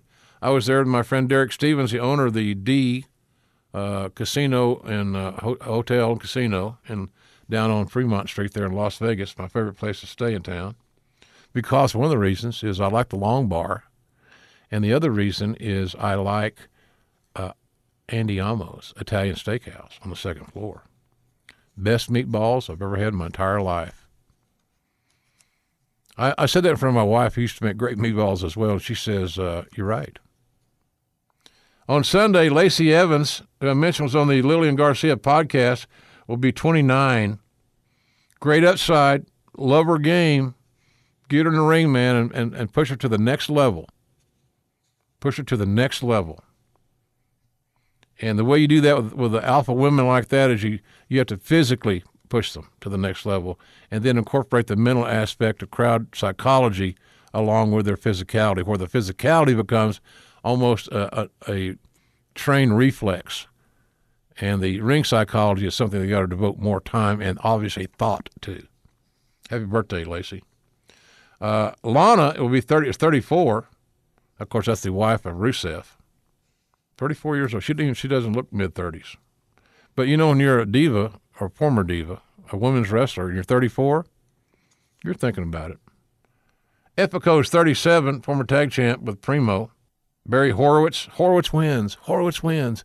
I got more feedback on the Horowitz wins call when he had not won a match. He finally won one on television. And I went crazy, like, you know, Giants won the pennant, Giants won the pennant. A lot of people remember that. Gorgeous George. Man, he started it all for a lot of guys. You look back all you want, all the shooters, all the tough guys. And, and Leroy McGuirk told me that Gorgeous George, George Wagner, was a tough bastard. He's a junior heavyweight, about 215, but he could wrestle, real. And uh, he would have been 104. 104 on Sunday. He died in 63 of a heart attack. Lost a ton of money on a damn turkey farm. Like a lot of guys, man, he's going to outsmart the system and invest in things he wasn't familiar with and get in over your head, and there's where you are. Uh, and finally, on Sunday, the amazing, my friend Mark Calaway, The Undertaker, will be 54 on Sunday. A finer man I've never met. Seven time WWE and world champion, seven time tag champion, doesn't matter how many titles he's won. The mark of a great wrestler is not how many fictional titles that they have been anointed or cast with. The Undertaker Mark Calaway is a credit to the wrestling business.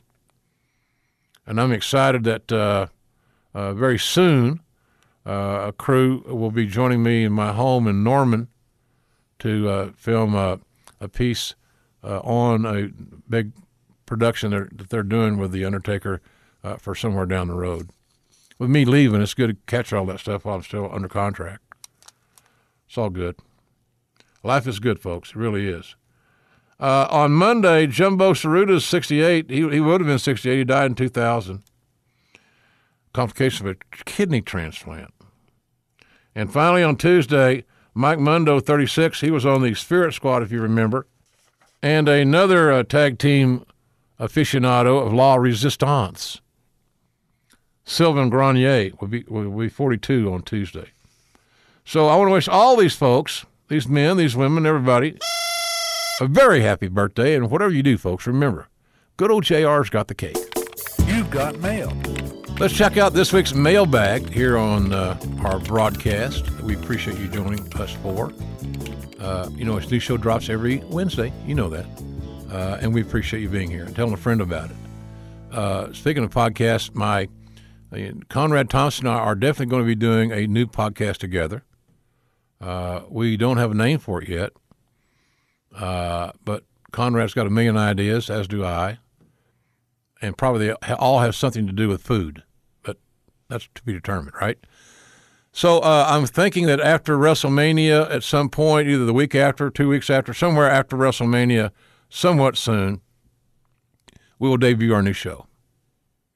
This show will it will replace this show, and it will be uh, a new venture for Westwood One and a new venture for Conrad and I, who are going to be 50 50 partners in this proposition.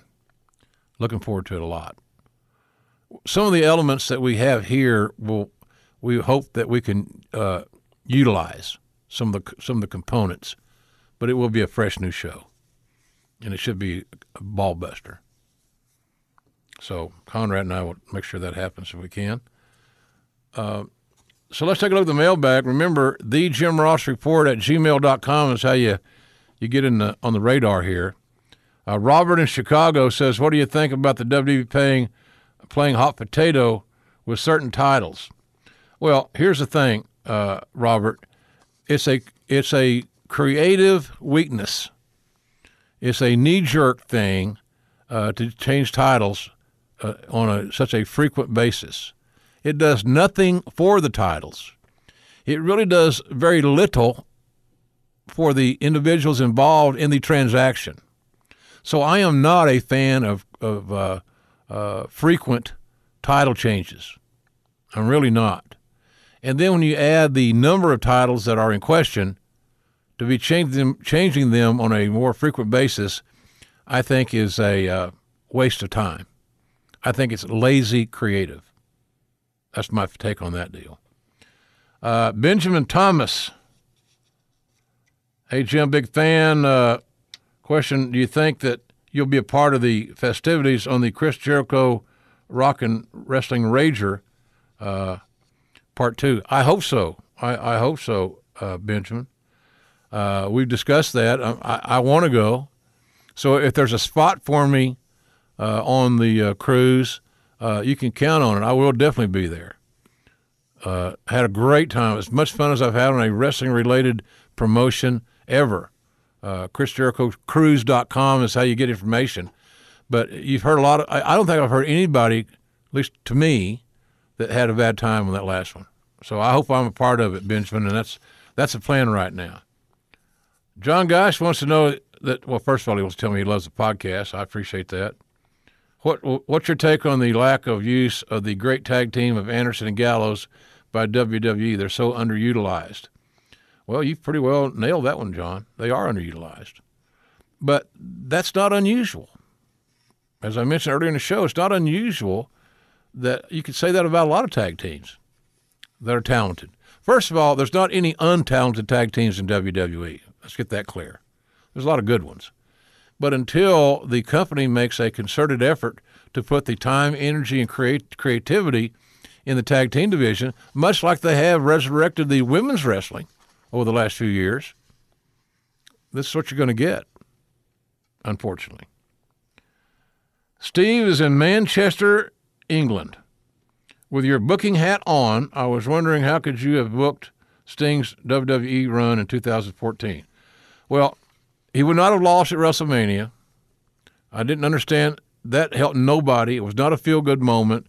Handshake or no handshake, it was poor strategy, poor booking, in my opinion. And if it had been, if it had got over like a million bucks, I'd have said, well, no, they got it. They were right and I was wrong. I just don't believe that's the case this time. He needed to get some wins. People wanted people wanted to see Sting win in a WWE ring. Why Sting was not allowed to win in a WWE ring is unfathomable. The second time I used that word. Uh, so that's my take on that, Steve. Thanks for getting with us here from Manchester, UK. Uh, Peter Sutherland has a question. Everyone's too damn informed these days, and it's been going on for years. I think it blurs fans' enjoyment of the product. There's absolutely no doubt that that social media has changed the game and has changed perception of a lot of things, sports and entertainment, politics. Uh, you know, you can you can blog, you can po- listen to podcasts on a zillion different topics. So, uh, yeah, it's too much information. It, it kills part, and there's no surprises hardly anymore. Uh, all it is is skepticism. And it's seemingly more people than not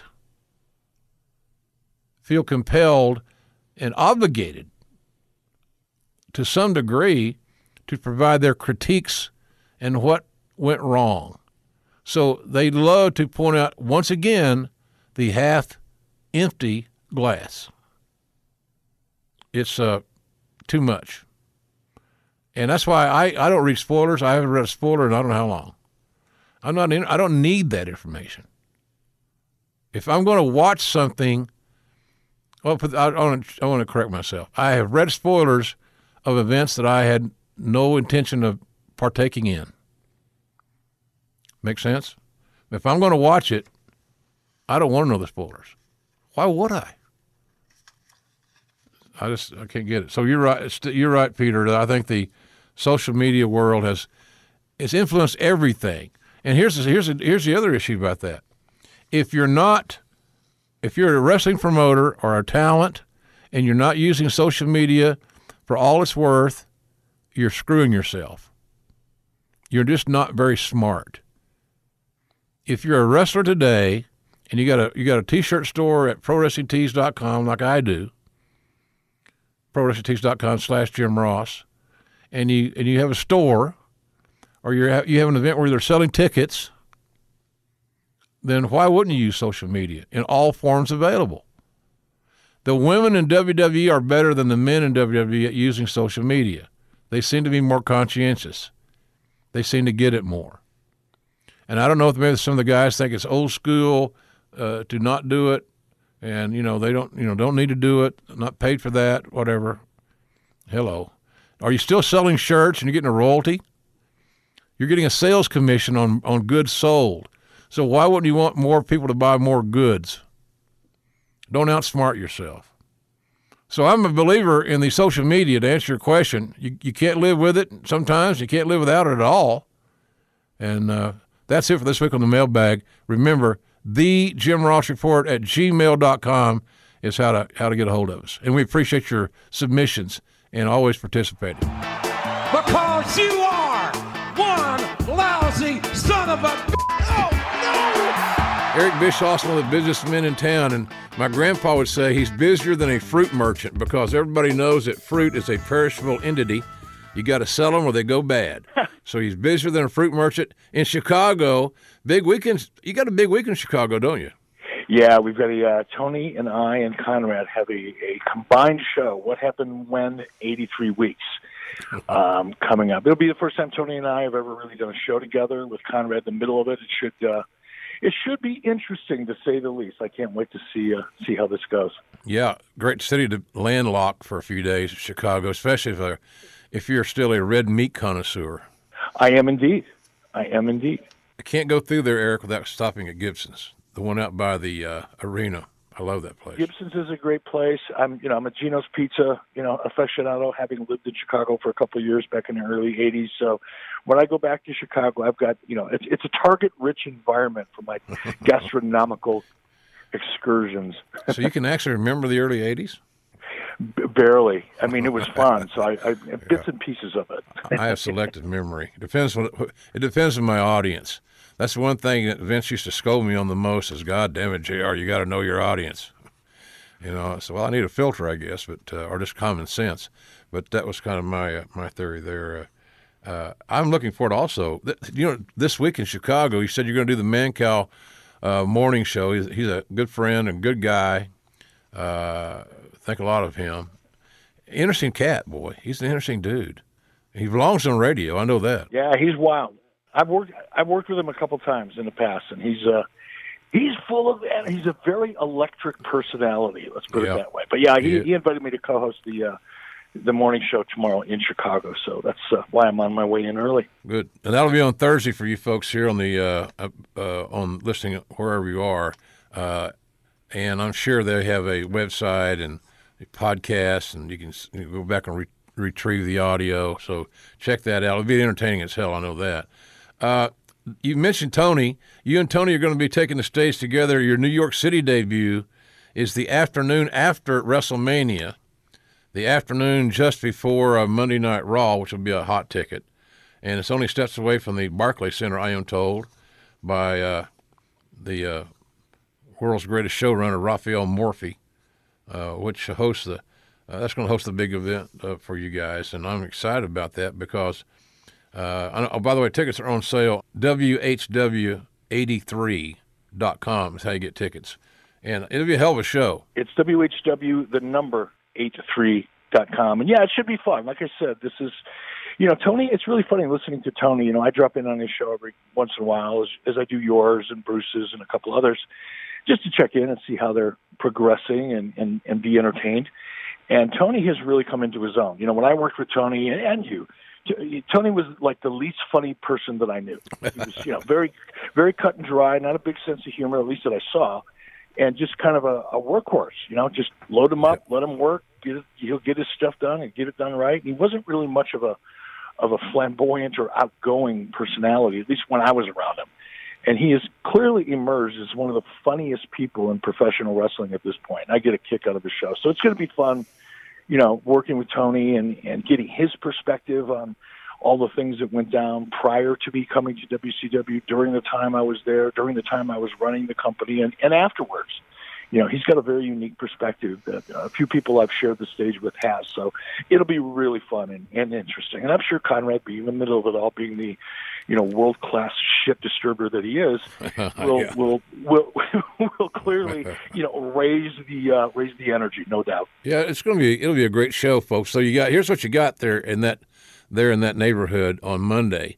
You got uh, this great show with Tony and Eric, WHW and the number 83.com. It's all the information you need uh, more address, starting times, all that good stuff. But it's a four o'clock show. You got time to go to the show, and the easy walk, seriously, to the uh, Barclay Center for Monday Night Raw, if that's on your agenda. And then guess what? After Monday Night Raw, uh, we're going to put Conrad to work again uh, with uh, Bruce and myself.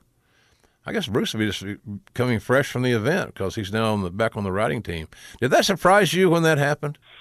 Uh, yes and no. I would say probably more no than yes. Uh, you know, Bruce and I are pretty tight and have been ever since we started working together in WWE back in 2002 or three, whatever it was.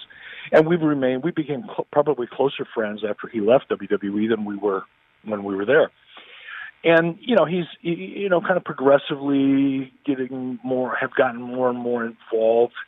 You know, with with Vince in particular in WWE and a you know a couple different one-off projects, and I kept seeing you know the number of those projects and the, the weight of them kind of increasing over the past year or so. So I, I think it was a natural evolution, and I'm happy to see it. I'm happy for Bruce. I'm happy for Vince. I think having Bruce there, somebody that he worked with for so many years in so many different situations, will be a a sense of I don't know, not comfort necessarily, but as you know, you know when it comes to creative and and strategy and tactics and all of the things that go into making something successful.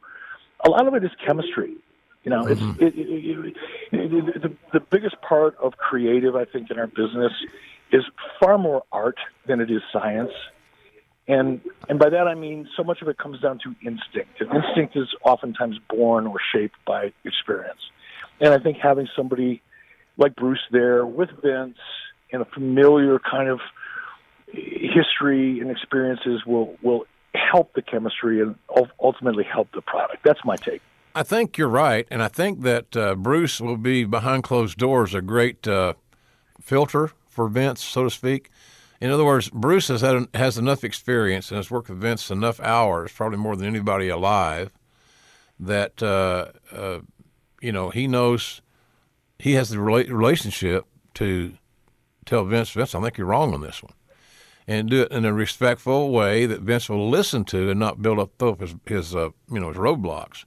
Because uh, I know from experience in that same basic in another role close to Vince that he likes to be, you know, he he wants you to tell him what time it is, not how to make the watch, uh, like I am here on the show sometimes, and, uh, and and and he wants to be challenged, but it's a matter of how you challenge him, where you challenge him, and who else is present and my that's my two cents on that deal. And Bruce knows all those idiosyncrasies. Yep.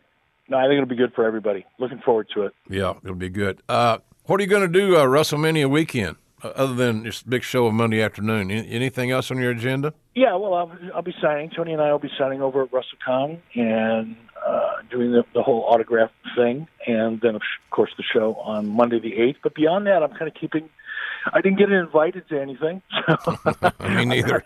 I'm not, not going to be partaking in any of the uh, the WWE events, but you know I'll be in town, and there's enough going on that I'm sure I'll be able to find some kind of way to keep myself yeah. busy. I think so. Interesting yet safe environment. it's only it's only New York City, Eric. For God's sake, you'll yeah, out, you'll, I mean, you'll figure out something. There's got to be something to do, right? Yeah, I hear you. Well, I'm kind of in the same boat. I got I'm doing three shows, but I'm not invited to anything else. Uh, but uh, nonetheless, that's so much boohoo for that. Uh, by the way, you know my my contract with WWE ends on Friday, March 29th, and uh, left on great great terms with Vince. I didn't think I had any issues with it, and I and so I didn't think I'd have a big move of the needle. But I feel kind of relieved. I think people didn't understand the fact that you know when you're an empty nester to, all the way around, kids are gone, no wife, uh, no pets, and you're an alpha male and you're kind of used to being around people and, and being involved, man, it's a miserable sentence to be sentenced to your home.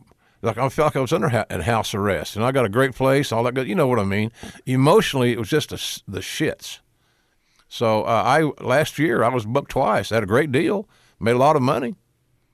I wouldn't use very much, but uh, that wasn't my call. So this will let me do other projects and get more involved in things and, and try to keep myself busy in a quote unquote manageable schedule. I hear you. You know, and it's, you know, you and I are probably a lot alike in that respect. And it's one of the reasons that I keep myself busy more or less as an entrepreneur and pursuing, you know, selling television shows and movies and all that kind of stuff is that I can't sit still. I'll never retire.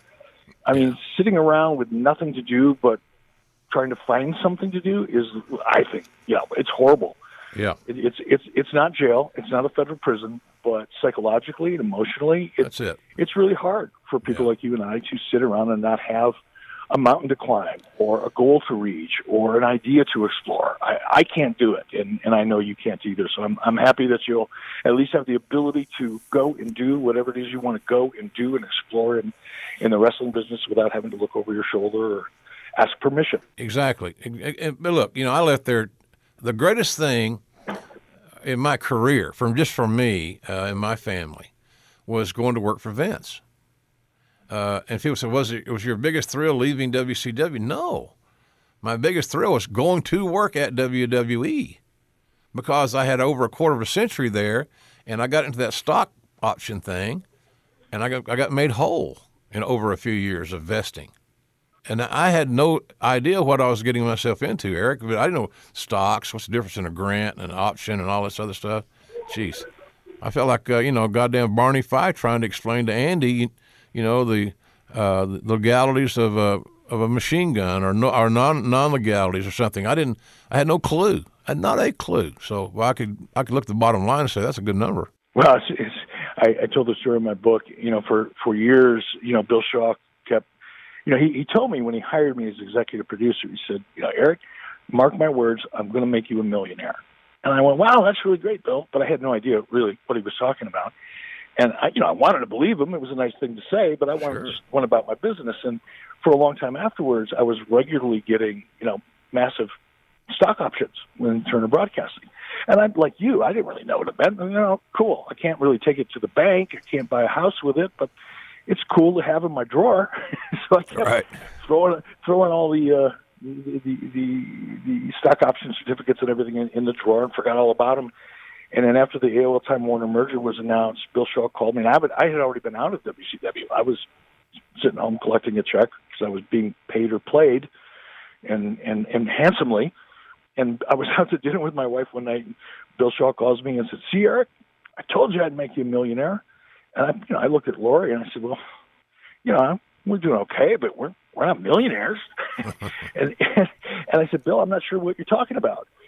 And he said, your stock options. They've just vested because the AOL Time Warner, Warner merger right. was approved, and now you, now the bylaws of, of, of of Time Warner or Turner at the time, the minute there was a change in ownership, all all options become vested. So completely out of the blue, out of the loop, in in a very uneducated financial way, I was kicked in the side of the head by a mule, and I went I went home and I went, how many of these damn things do I have, and what's the strike price? And I found out I had a shit ton of them, and my strike price was averaging around fourteen, fifteen dollars a share, hmm. which is the share it cost me. But they were selling, and they were closing at about ninety-seven dollars a share. Mm, so I, I did quick math in my head and went, "Damn, yeah, no he was right. He did." that's great. Well, good. That's that's you, success begets success. I'm happy for you, but I'm glad that guys like me and you who are not wrestlers are still at AARP age still working, and that we have a couple of nickels to rub together. I think that's pretty damn cool. And the wrestling business did that for me, and I think you'd far say the same thing. Well, I wouldn't be doing any of the things that I'm doing um, were it not for you know, the experience and you know the exposure that I got in the wrestling business from you know producing television shows and with my own production company and and and now you know movies and you know it's none of those things would be happening if I would have been in the wrestling business. So I'm very grateful. I remind myself of that every day. Uh, so, uh, would you say if I said, Eric, it's almost as if you've reinvented yourself in within today's environment? Would that be fair?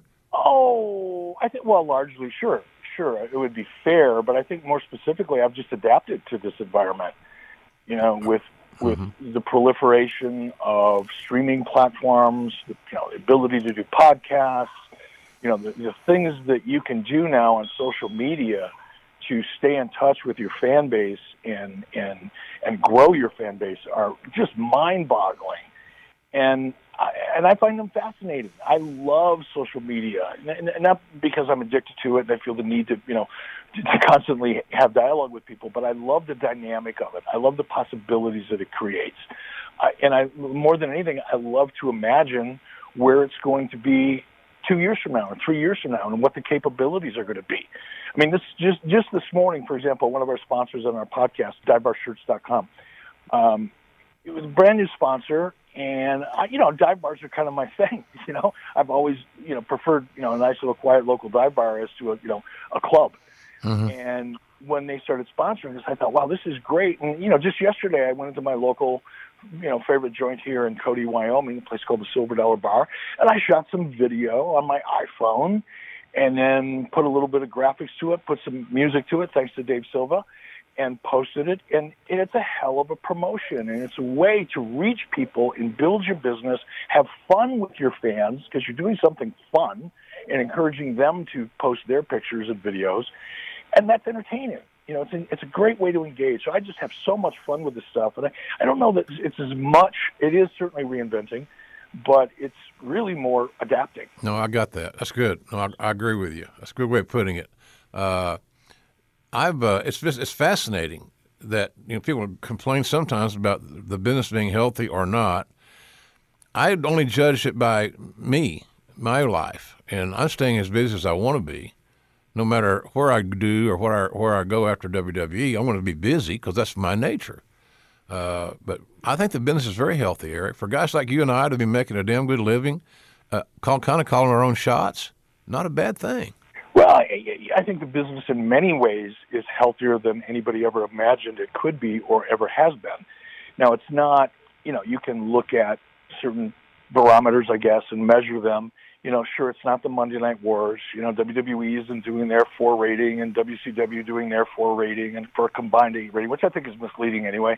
I think there was always a lot of duplication in that number. But, you know, that was, there's no doubt that during the Monday Night Wars, because of the Monday Night Wars, solely because of the Monday Night Wars, that there was probably more people watching wrestling that in, in any time in history.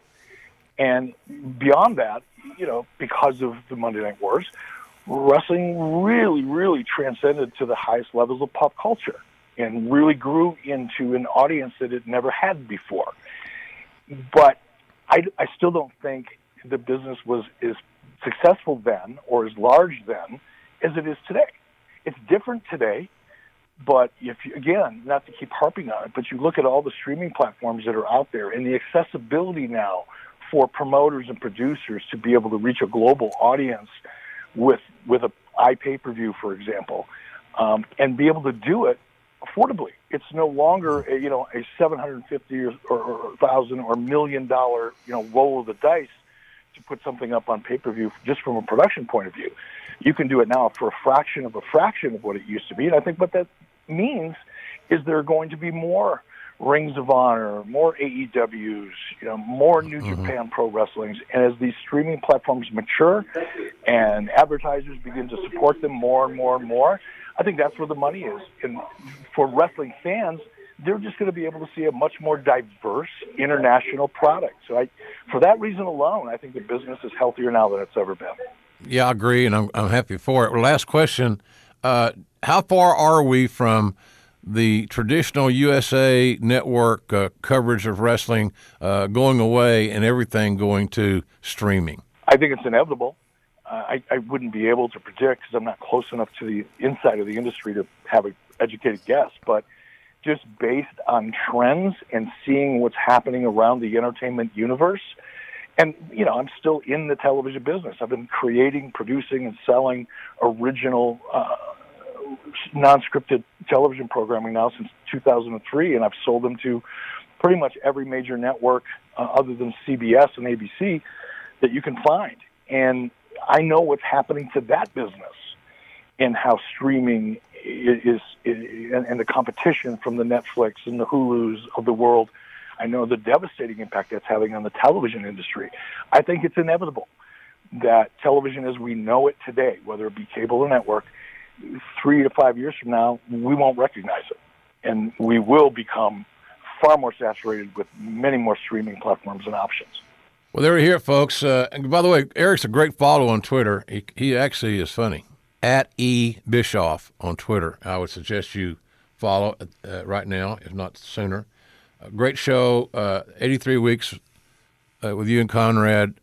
You know, Conrad's getting massive rubs from you and and Bruce.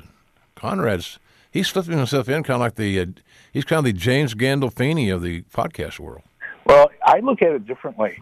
I think Bruce and I and Tony are getting great rubs from Conrad. to be honest, Okay, yeah, of course. I, I had a podcast before I hooked up with Conrad, and we did okay. It was all right, but we weren't making any money. And literally, the minute I hooked up with Conrad, you know, we we started rocking and rolling and, and ringing the cash register almost immediately. Beautiful. And it, a lot of that has to do with Conrad himself, the chemistry between he and I, and I'm sure he and Tony and he and Bruce, because every show's different. You know, the, my, my show tends to be a little more granular in the weeds, the business of the wrestling business, because I don't think Tony or or even Bruce can speak to it with the same kind of credibility and authority that I can, because that that really was what I did. I wasn't nearly as involved in the creative or or the talent side of WCW.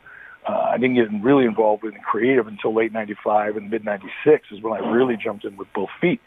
And, and Bruce certainly has all kinds of, you know, his 30 years worth of crazy wrestling stories. He's an amazing storyteller. Whereas I kind of get into more of the business of the business and, and kind of exposing or, or discussing, not exposing, they're not secrets, but discussing, you know, how the industry actually works. Not how people Right. think it works, not people how people assume it works, but how it really works. And my audience, for the most part, finds that pretty interesting. Um, but really, it's it's the chemistry, I think, in the Absolutely. research and the and the hard work that Conrad puts into his shows. Which brings me to my next point before I jump on my plane to Chicago. When are you and Conrad going to deb- debut your show?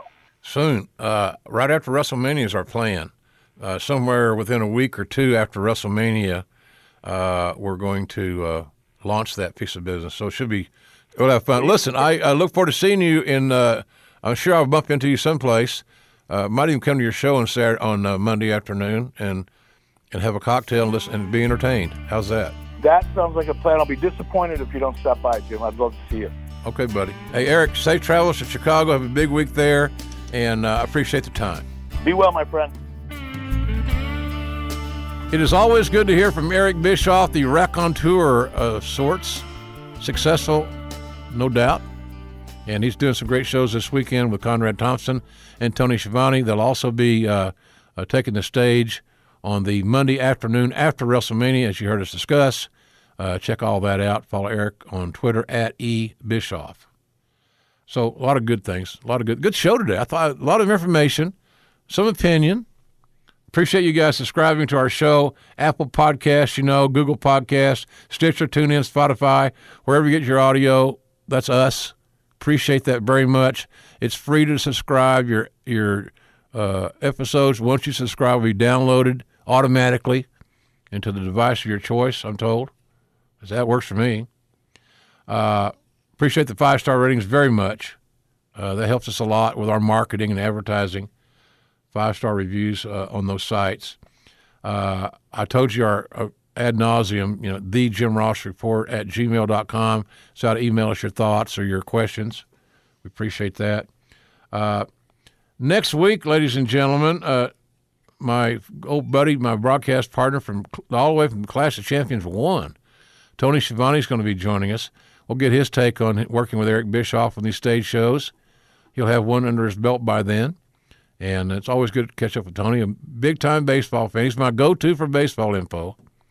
Uh, he's a the producer of the Georgia Bulldog uh, basketball and football games. He's everywhere. He's ubiquitous. He's ubiquitous. And he works with Connie. My God, those cheeks. Those cheeks are so full. I just want to grab them and hold them. so Tony Schiavone here next week. Uh, I hope you'll join us as well. Thanks to Torrie Wilson. Thanks to Eric Bischoff. Thanks to you. Thanks to Dennis in New York City and all the folks at Westwood One and all the ships at sea, as Tony Schiavone would say. Uh, I'm heading back to Norman. Slowly but surely, heading back to Norman, folks. And uh, I'll be here next week. Lord willing, and the creek don't rise. Remember to do something nice for somebody that's unexpected, that you're not expecting a payday from or a payoff from. Look in your heart and be a decent human being. We need more of those here on this on this planet. And uh, whatever you do, don't forget that our tomorrows are never guaranteed.